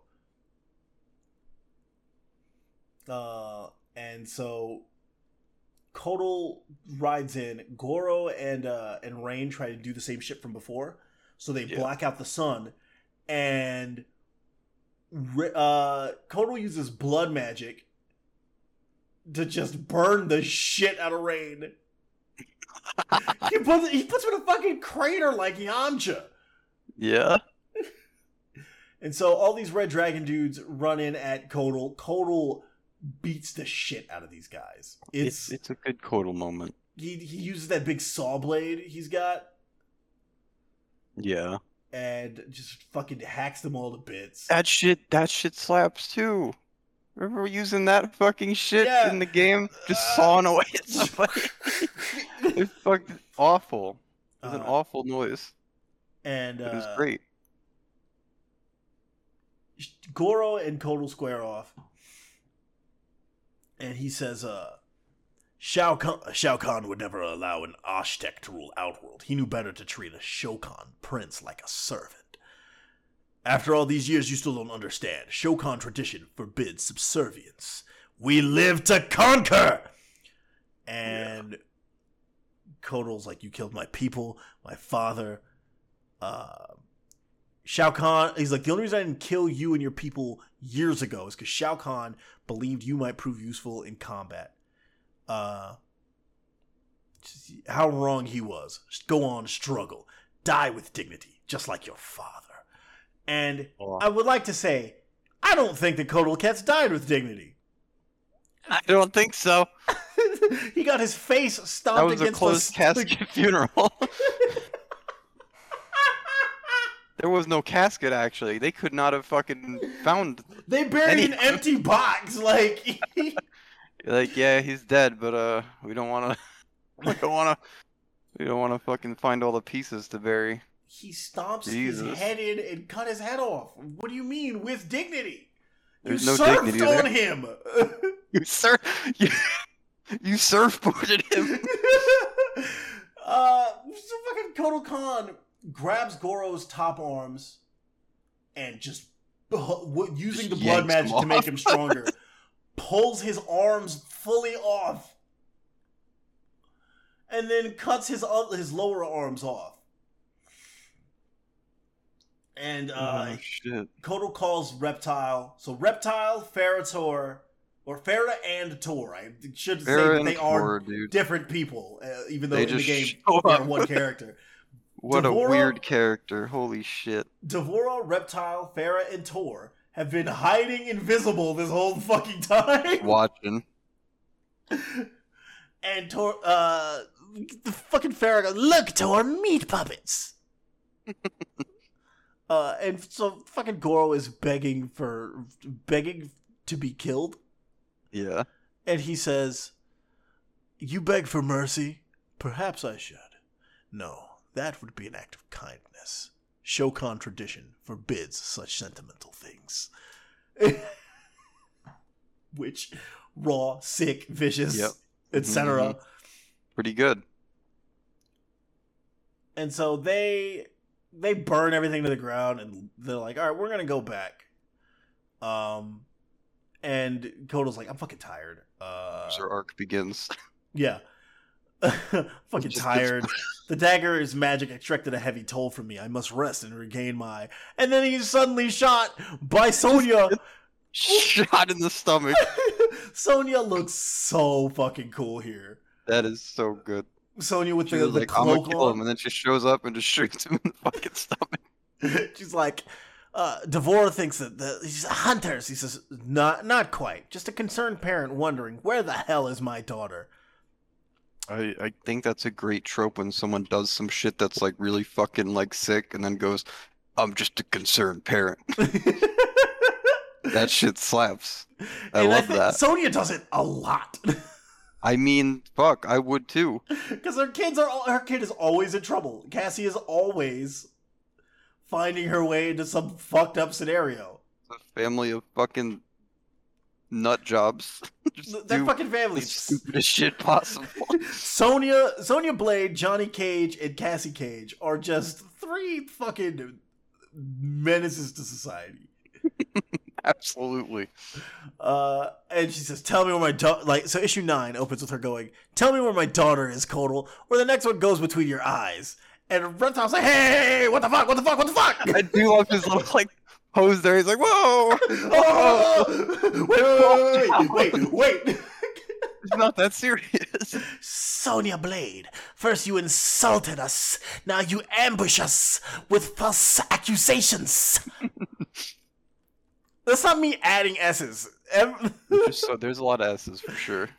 Reptile flicks his tongue at Sonya, and Johnny's like, "Hey, got that out. Get that tongue out of here." I'm gonna point this out. Johnny in this scene is not wearing the big Cage belt buckle. Then I think the next time we see him or in the next issue, he is wearing the big Cage belt buckle. Yeah. Johnny does look a little weird in this comic. Yeah. He looks like fucking Tom Cruise. He looks like a cube. Yeah, he's very square here. What the fuck? And so Johnny's like, "We got medical supplies," and D'Vorah's like, "No." D'Vorah's like, I got bugs. Bugs work. "The others ingest the bullets, secrete coagulant oils." Johnny's like, "Ugh, nasty." He's like, "Damn, that's fucked up, but I guess it works." Well, hell, son. All right. And so this caught me off guard because I forgot about it. Kotal singles Johnny out as Raiden's champion. Yeah. Because this is after Johnny kicks Shinnok's ass. Oh, yeah. Beats the fuck out of him. Beat the dog shit out of an elder god. Because Johnny, well, as he explains in MKX, is descended from a Mediterranean war cult bred to be warriors for the gods.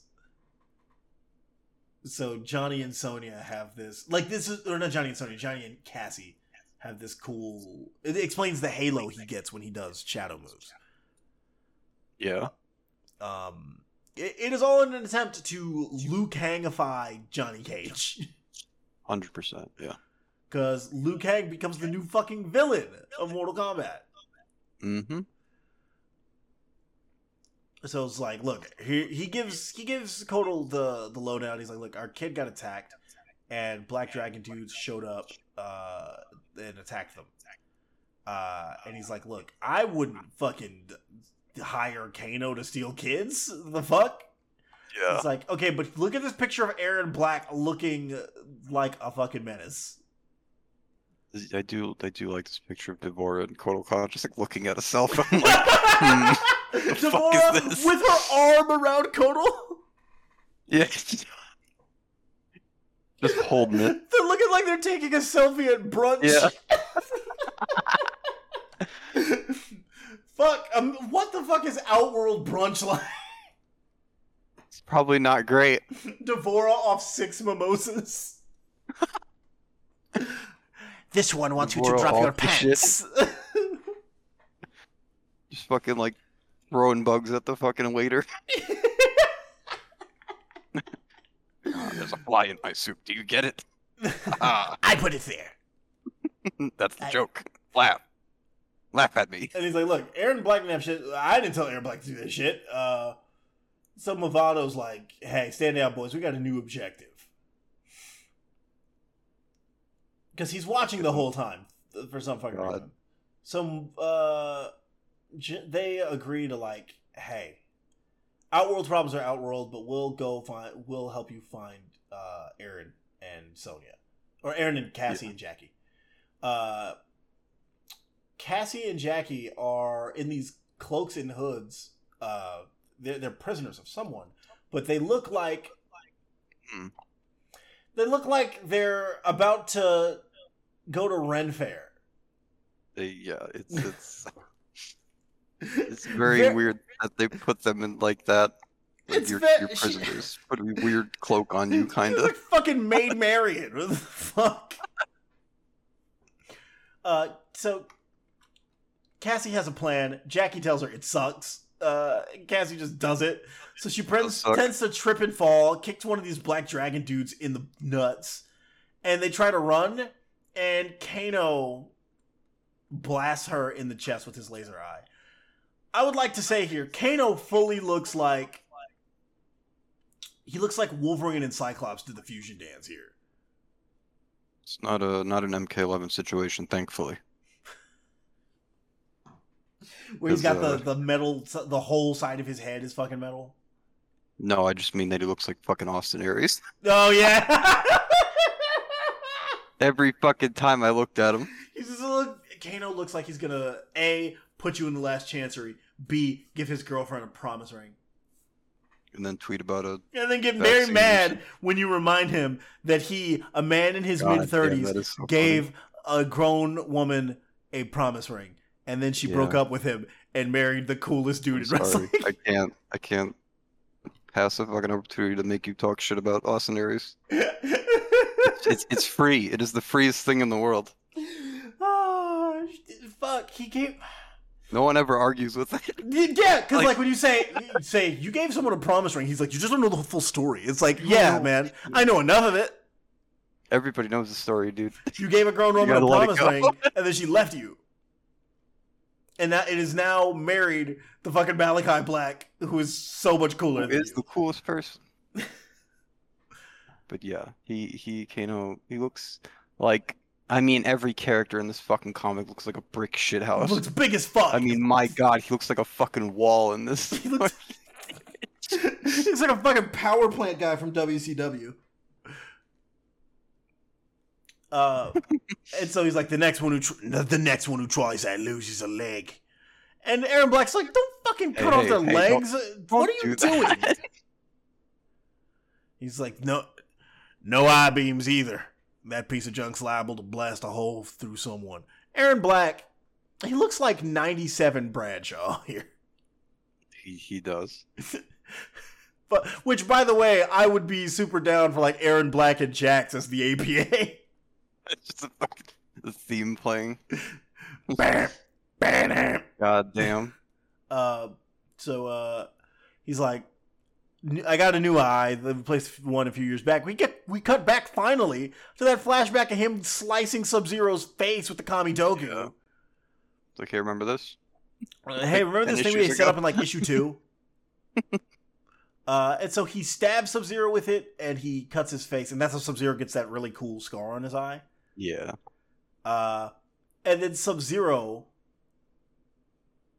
he says, "The dagger possesses whomever it cuts. That curse can be broken." What is his accent? Hang on, I gotta dial it back in. It's "Oh baby, that curse can be broken. You just have to kill the possessed." And then Sub-Zero says, "Oh, bet," and just beats his ass. Freezes his, like, the side of his face that's got all the metal shit on it and rips it all off. Yeah. And then, he just leaves. Yeah, he just fucks off. It's like, fuck you, I'm out of here.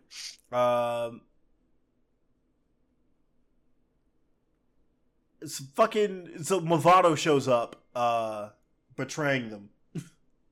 Betraying Kano. And it's like, "I'm taking your hostages, and we'll send a message to Kotal Kahn written in your blood." And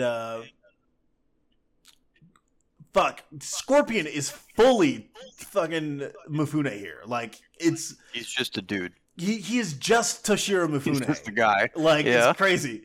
And he's like, "Hey," Takeda's like, "I'm not tired. We can go to the Sky Temple tonight." And he's like, "Do you want to get struck by lightning? Because that's how you get struck by lightning. Fucking hang out."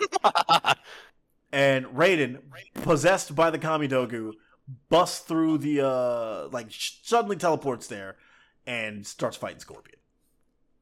Yep. He's just like, "You should not have come here." As deep as possible. And Raiden and Scorpion fight. And he's like, "It's the fucking dagger. It's the Kamidogu. You've got it. This is not you." Takeda goes into, just does whatever he wants here. Which, this is my favorite Takeda costume, by the way. The Shirai Ryu initiate look. Oh yeah, it's real good. It's real good, yeah. The half gi. And he, while Raiden is staring down Scorpion, he's like, "The demon that entered Earth Realm is not here to destroy us. He's come to set us free." Takeda fucking stabs Raiden through the back. Why does Scorpion look like Joel from The Last of Us? Oh my god! Picture. He's like, "Don't." Yeah, we alternate between him looking like a Japanese man in his late 40s to sometimes he just looks like a white guy. It's very weird. He does just look like a regular dude, just off the street. Yeah, it looks like some guy. Like, this is not the fucking guy who can rip his face off and become a skeleton. Right. And like, he tries to tell Takeda not to, and he says, like, "Fuck the blood code." Yeah, fuck stabbing this motherfucker. Fuck the code, and stabs him through the back. And Raiden grabs the blade and uses it to conduct lightning onto Takeda. Yeah.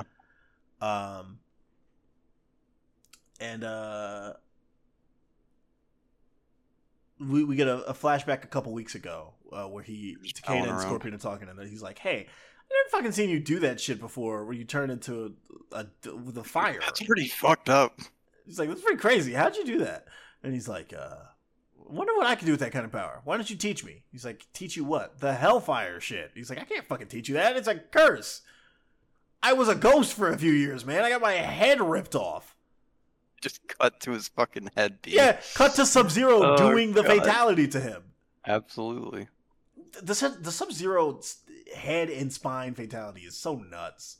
It is fucked up. Because it's like, he could just take your head off. But no, I need to rip spine down to the tailbone. The spine. Just pulls it all out. It's fucked. It's so sick. It's so crazy. And so he got to Sub-Zero holding Scorpion's just smushing his face against the ice. Like, yeah, look at that. Look at your fucking family. This is fucked up. Your kid's right here too. Ah. And he says, I died, but my soul kept praying for fire until someone answered. And it's fucking Quan Chi.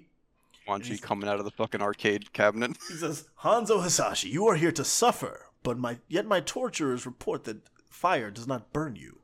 Why? And he says, I was never his revenant. I was a volunteer. My loss had become fire within. The dark sorcerer stoked the flames with promises of justice and vengeance. Hellfire consumed my heart, my name, my conscience. To Quan Chi's delight, Scorpion was born. And then we cut to the scene in MK9 where he fucking kills... okay, so they did change this. It's... Or sort of, like... He, in MK9, we do see him do the face rip. Yeah. With the mask tear and the fire. But then he comes back holding... It's like his fucking bones is just the bones. I realized as I said it, his face isn't on there. So he scorched him, then took his head off and took it back to Earth Realm with it, so he could drop it dramatically in Shang Tsung's throne room. Which, pretty metal. It is pretty metal. He says, I found vengeance, but there was little justice in it. The fire remained no matter how many battles I fought. So it shows when he fights Liu Kang, when he fights Johnny... which I think that fight with Johnny is supposed to be in the opening scene of MKX, maybe? Or, no, that's in the MK3 part of MK9. He says, I kept fighting even after my life was restored. I didn't deserve a second chance. After all the murders I committed willfully, suicide sounded just. Until a wise man saw my hellfire for what it was. He says, rage? No. It's the moment I failed my family and my clan. My shame, my pain, my loss that I can never lose. And I have a note for this, which is... Takeda, this hand of mine is burning red. Oh, no. Its loud roar tells me to defeat you. Because he's just domo. Yeah, come back to that. To wield hellfire after we lived that moment. Burned hot for too long, I risked destroying myself all over again. So every time. And so this cuts back to the moment that they're fighting Raiden. Scorpion taps into the hellfire to teleport and grab Takeda. And then it cuts back to them in the mountains. He says, I'm sorry, Grandmaster. I would not have asked if I'd known it was such a personal matter, but who was that wise man that helped you? You've never mentioned him before. He says, because you specifically asked me to avoid of mentioning him. He's your father, Kenshi. An unflattering shot of Kenshi. Yeah. Yeah. He's like mid-word. He looks like he just stubbed his toe. It's like, fuck. So Raiden goes to pull the sword out, and I love that whenever he's doing whenever Hanzo does Scorpion moves, it's like a black text box, and so you can hear him shouting his cool fucking things. Yeah, you can hear like the Scorpion moves. He's like, give me that, give me that. And so he teleports, grabs the sword, teleports away, teleports back, because Raiden says, that's a lot of teleporting, Hanzo. How much fire do you have left? It says, enough for a lifetime. What a line. And like a great fucking... teleporting there. Yeah.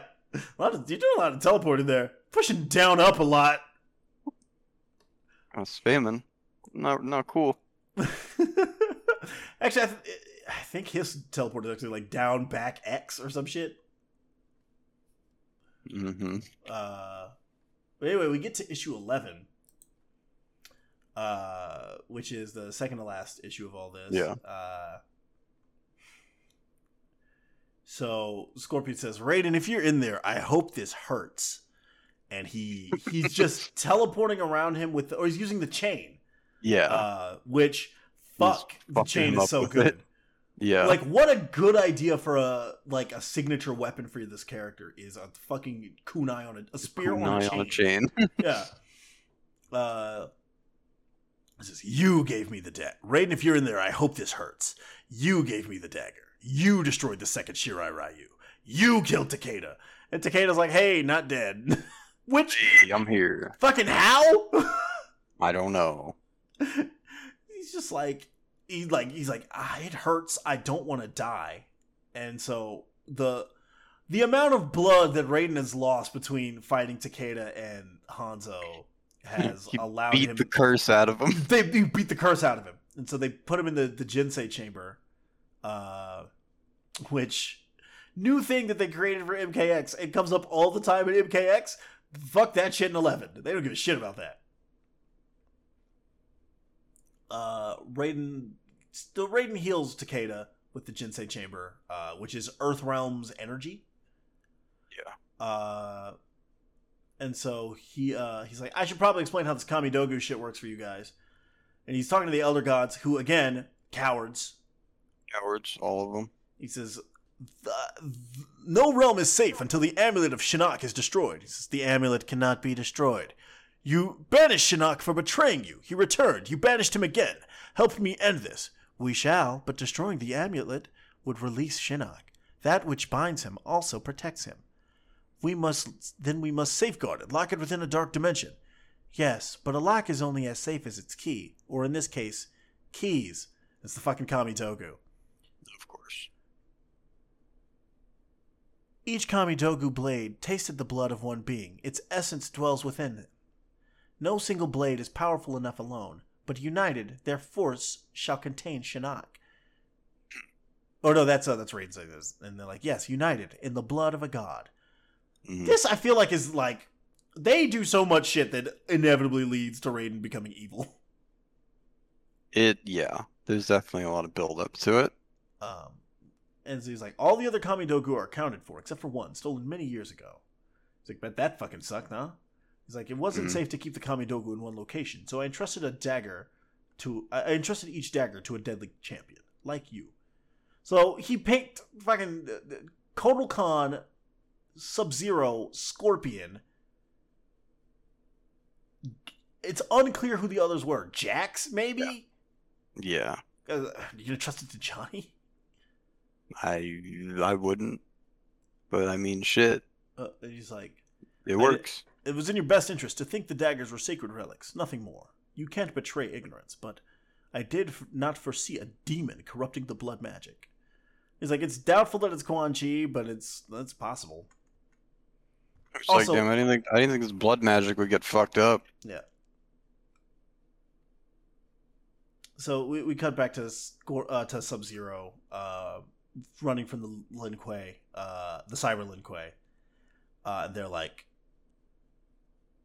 He's gotten the Kamidogu back, like the dagger. I guess he took it from Kano. Yeah. They're like, "Conversion just deletes weakness, Kuai Liang. Stop running. Rejoin the Lin Kuei." And he's like, "You're not the Lin Kuei, and I have no weakness." And he looks like fucking BJ Blazkowicz here. Yes. I don't know why. On the difficulty select screen where he looks like the devil. Yeah. He looks like fucking Terrorbilly. Terrorbilly. Terrorbilly's such a fucking good... It is a good name. Fucking nickname. I want to play through those fucking remakes again. They're fucking God, awesome. They're so good. So Sub-Zero uses the... Sub-Zero uses the Kamidogu to cut himself and use the blood magic to just freeze all these dudes. He, like, freezes a city block. Also, he's flying. Flying is also a part. Just the thing he can do. Yeah, I trusted Sub-Zero to find this thing, but he never came back. Because he fucking betrayed you, stupid. Because he's Sub-Zero. And he's a bitch. Shit. Idiot. I love that he still hates Sub-Zero. He fucking hates him. That guy sounds like Sub-Zero. He's a fucking bitch. You know, and he knows this is Sub-Zero number 2. He's like, the Lin Kuei have no fucking honor. I hate their guts. Fuck them. Fuck them. And he says, whoever corrupted the Kamidogu seeks to obtain the Amulet of Shinnok. That cannot happen. If this demon is controlling Sub-Zero, we must save him to save ourselves. Will you help me, Hanzo? And Takeda is like, the Shirai Ryu don't run from a fight, right, Grandmaster? And he says, right. We'll find Sub-Zero, dead or alive. He's leaning towards dead. Gotta put emphasis on the dead part. I'm totally okay with him being dead. I am going to whoop his ass. If he dies, he dies. And cut back to Outworld. Our boy, a mystery strategist. A mystery figure is talking to Reiko. And they're like, Goro's failure was a minor setback. It revealed to us the source of Kotal Kahn's strength, blood magic. And Reiko's like, I've done everything you asked, cleric, but obtaining these daggers, they could take years to find. The figure says, I already know where they are. How much longer must I share Milena's bed? I'm so tired of fucking her. Coward's question. The question of a coward. This is why he sucks. He's complaining about fucking Mileena. When the daggers are united, then Reiko, you won't need Mileena. You won't even need me. You'll be more than Emperor of Outworld. You will be the Blood God. Got the fucking face app smile. So I realized who this was when he said cleric, but did it click for you who Reiko was talking to? Not really. Not a whole lot. It's really funny. It's really, really good when it's revealed, because it's like, I can't fucking believe they brought that character back.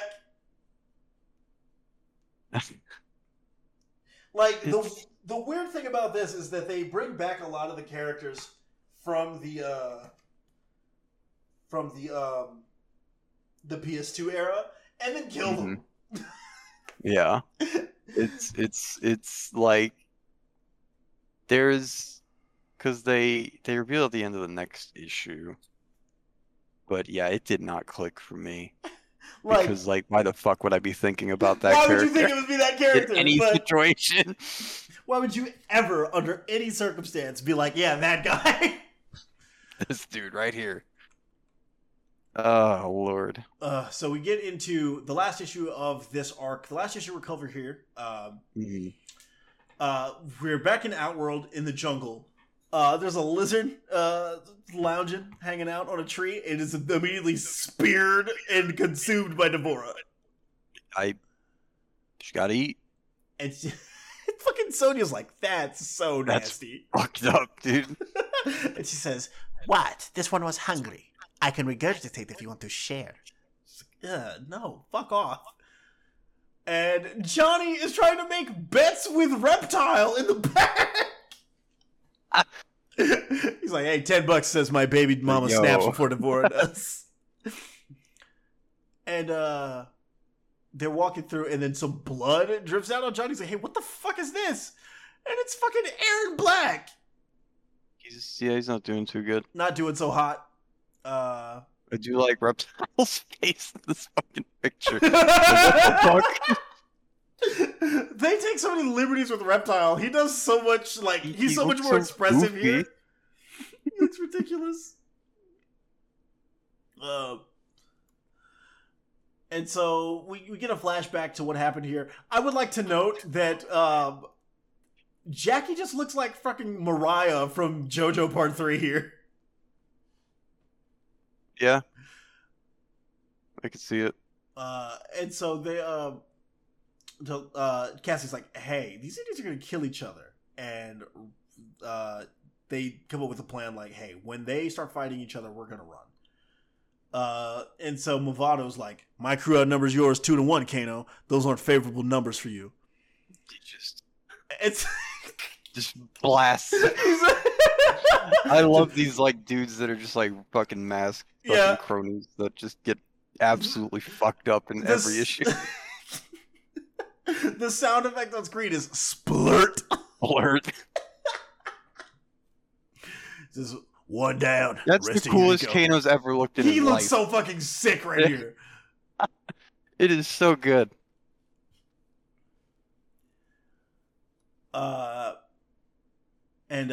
So we get big splash page. Everybody's fighting. Yep. Jackie and Cassie go to get loose. Erron Black says, "Hey, girls, I can get us out of here, but if you want to fight, if you want to live, you need to fight." They're like, "Cool." And they start beating Erron Black's ass. Like, all right, start swinging. Yep. Kano's like, "Hey, heard your boy Su Hao got turned in a few years back by a blind guy and a dead man. You two were close, came up together. Time for a reunion." And one of Mavado's dudes catches Kano off guard. Jackie is trying to beat the shit out of Erron Black. Kano jumps Jackie. And Erron says, "Hey, we gotta take the girls and get out of here." And Kano says, "This is why you can never be Black Dragon. This is why you can never be Black Dragon, Erron. You're trying to save people instead of exploiting them." He's fucking gone. And he just fucking leaves. And then Mavado slashes Erron Black. So much blood goes everywhere. Just fucks him up.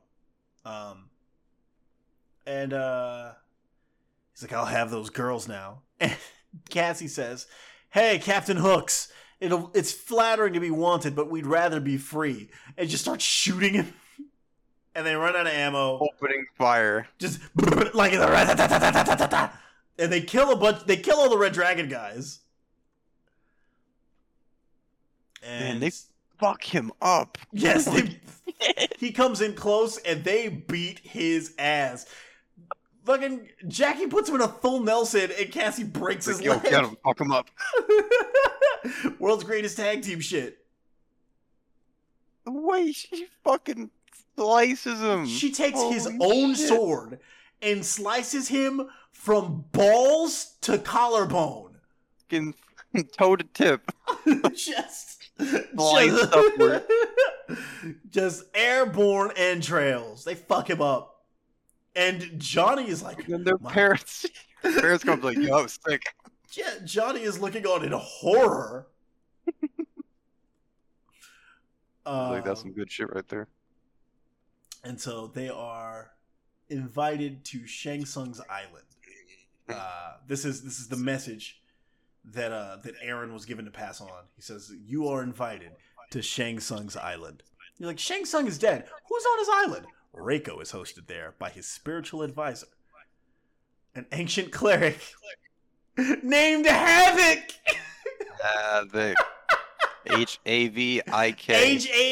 Havik. Cleric of Chaos. And that's how this arc ends. That's the first 12 chapters. It. Blood Ties. This goes into a story called Blood Gods, presumably where Havik gets fucking murdered and we find out some other 100%. Shit. 100%. Erron Black does, like, kind of explain. Like I'll touch on it briefly and we'll get out of here. But it's like, Erron Black's like, "Look, I was trying to help. I fucked it up." Yeah. And my bad. I kind of went rogue on that one. That was on me, dude. I kind of went rogue on that one.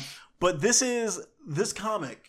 This is all stuff that is set between in the immediate run-up to Mortal Kombat X coming out.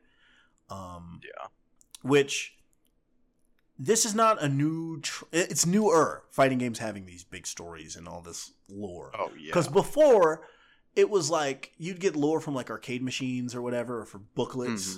Mm-hmm. Just little things. Yeah. But they were mostly character endings, right? Right, and you kind of had to piece together what was canon and what wasn't.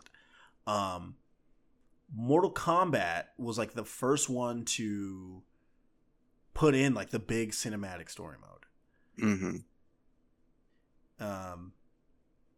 And the comics thing, I want to say Street Fighter actually started that, because they did the Ulon comics, but they were just like, hey, what's Ryu up to? What's Sakura up to? But this like little stories, this format, this ongoing comic, because this goes for 36 issues. That was like the first third of it, and then runs right into the beginning of MKX. But they did this with this. They did it with Injustice because it helps that Warner Brothers owns NetherRealm and also owns DC Comics. So they can do stuff like this where they grab a comics writer who works for DC, and they're like, hey, they grab a writer, a couple artists, and they're like, hey, do this to tie into our big thing. And I'm glad that they did, because Mortal Kombat especially is like perfect for this, because there's so much weird, stupid lore in Mortal Kombat. Like, there's so much little weird shit that you can grab. It is. There is so much. Like, Mortal Kombat as a series is fundamentally stupid. Absolutely. And this comic is like, it's a pretty good fucking representative of how stupid it can be. Mm-hmm. It's like, here's this character that you have never thought of in your life. Here's just fucking Su Hao doing some and weird Mavado. Shit.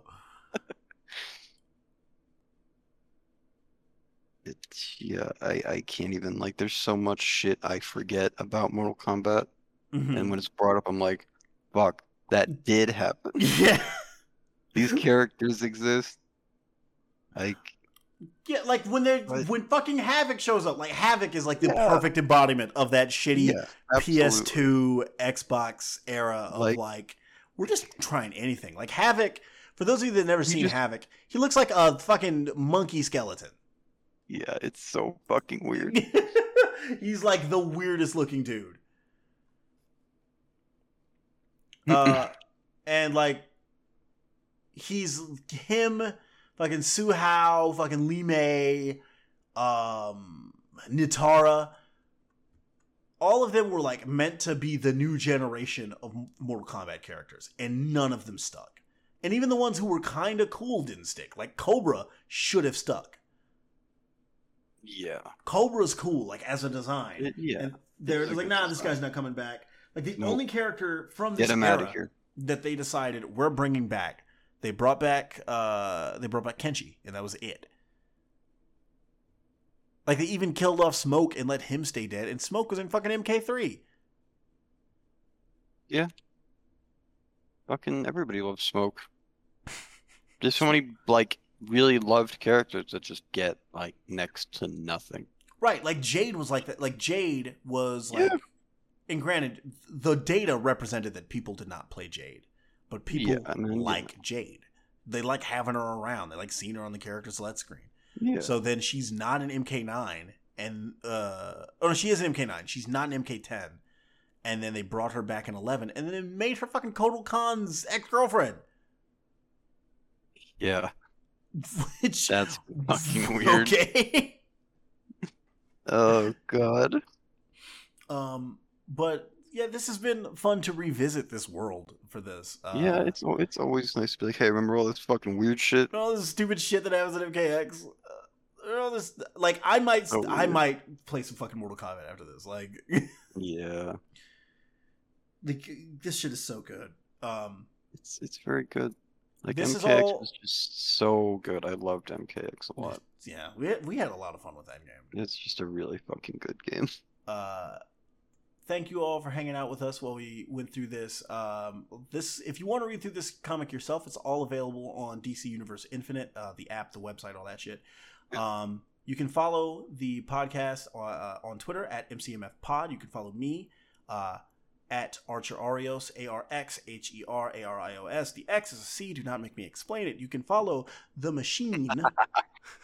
You can follow the machine on Twitter at Cosmic Flare X. Yep, that's me. And if you would like to, for some reason, watch videos of us 4, almost 5 years ago playing, they're still there. They're still there. I looked the other day. They're all still there. on the Player Advantage YouTube channel. You can just look up Beatdowns and Banter. And there's a lot of us playing Mortal Kombat X. A lot of us playing Injustice 2. A lot of games. There's even Dead or Alive on there. That was a fun stream. Oh, my God. Yeah, that's... Because it was free, so everybody downloaded it. And it and fucking Sammy whooped everybody's ass. Oh, my God. Yeah. Oh, what a great blast. Good times. But thank you guys again. We will be back, or I will. Me and Gary will be back to ring in the new year with Nova. It's going to be tricky because me and you are recording this today on Wednesday. And then this episode will go up either Thursday or Friday. And then I'm recording the Nova episode on Saturday. So hopefully that goes up on, like, we're recording it on New Year's Day, and then hopefully that'll be up either Sunday or Monday. But in any event, thank you all for hanging out with us the last couple hours. This has been a lot of fun, and we will see you guys next time. Thanks and take care.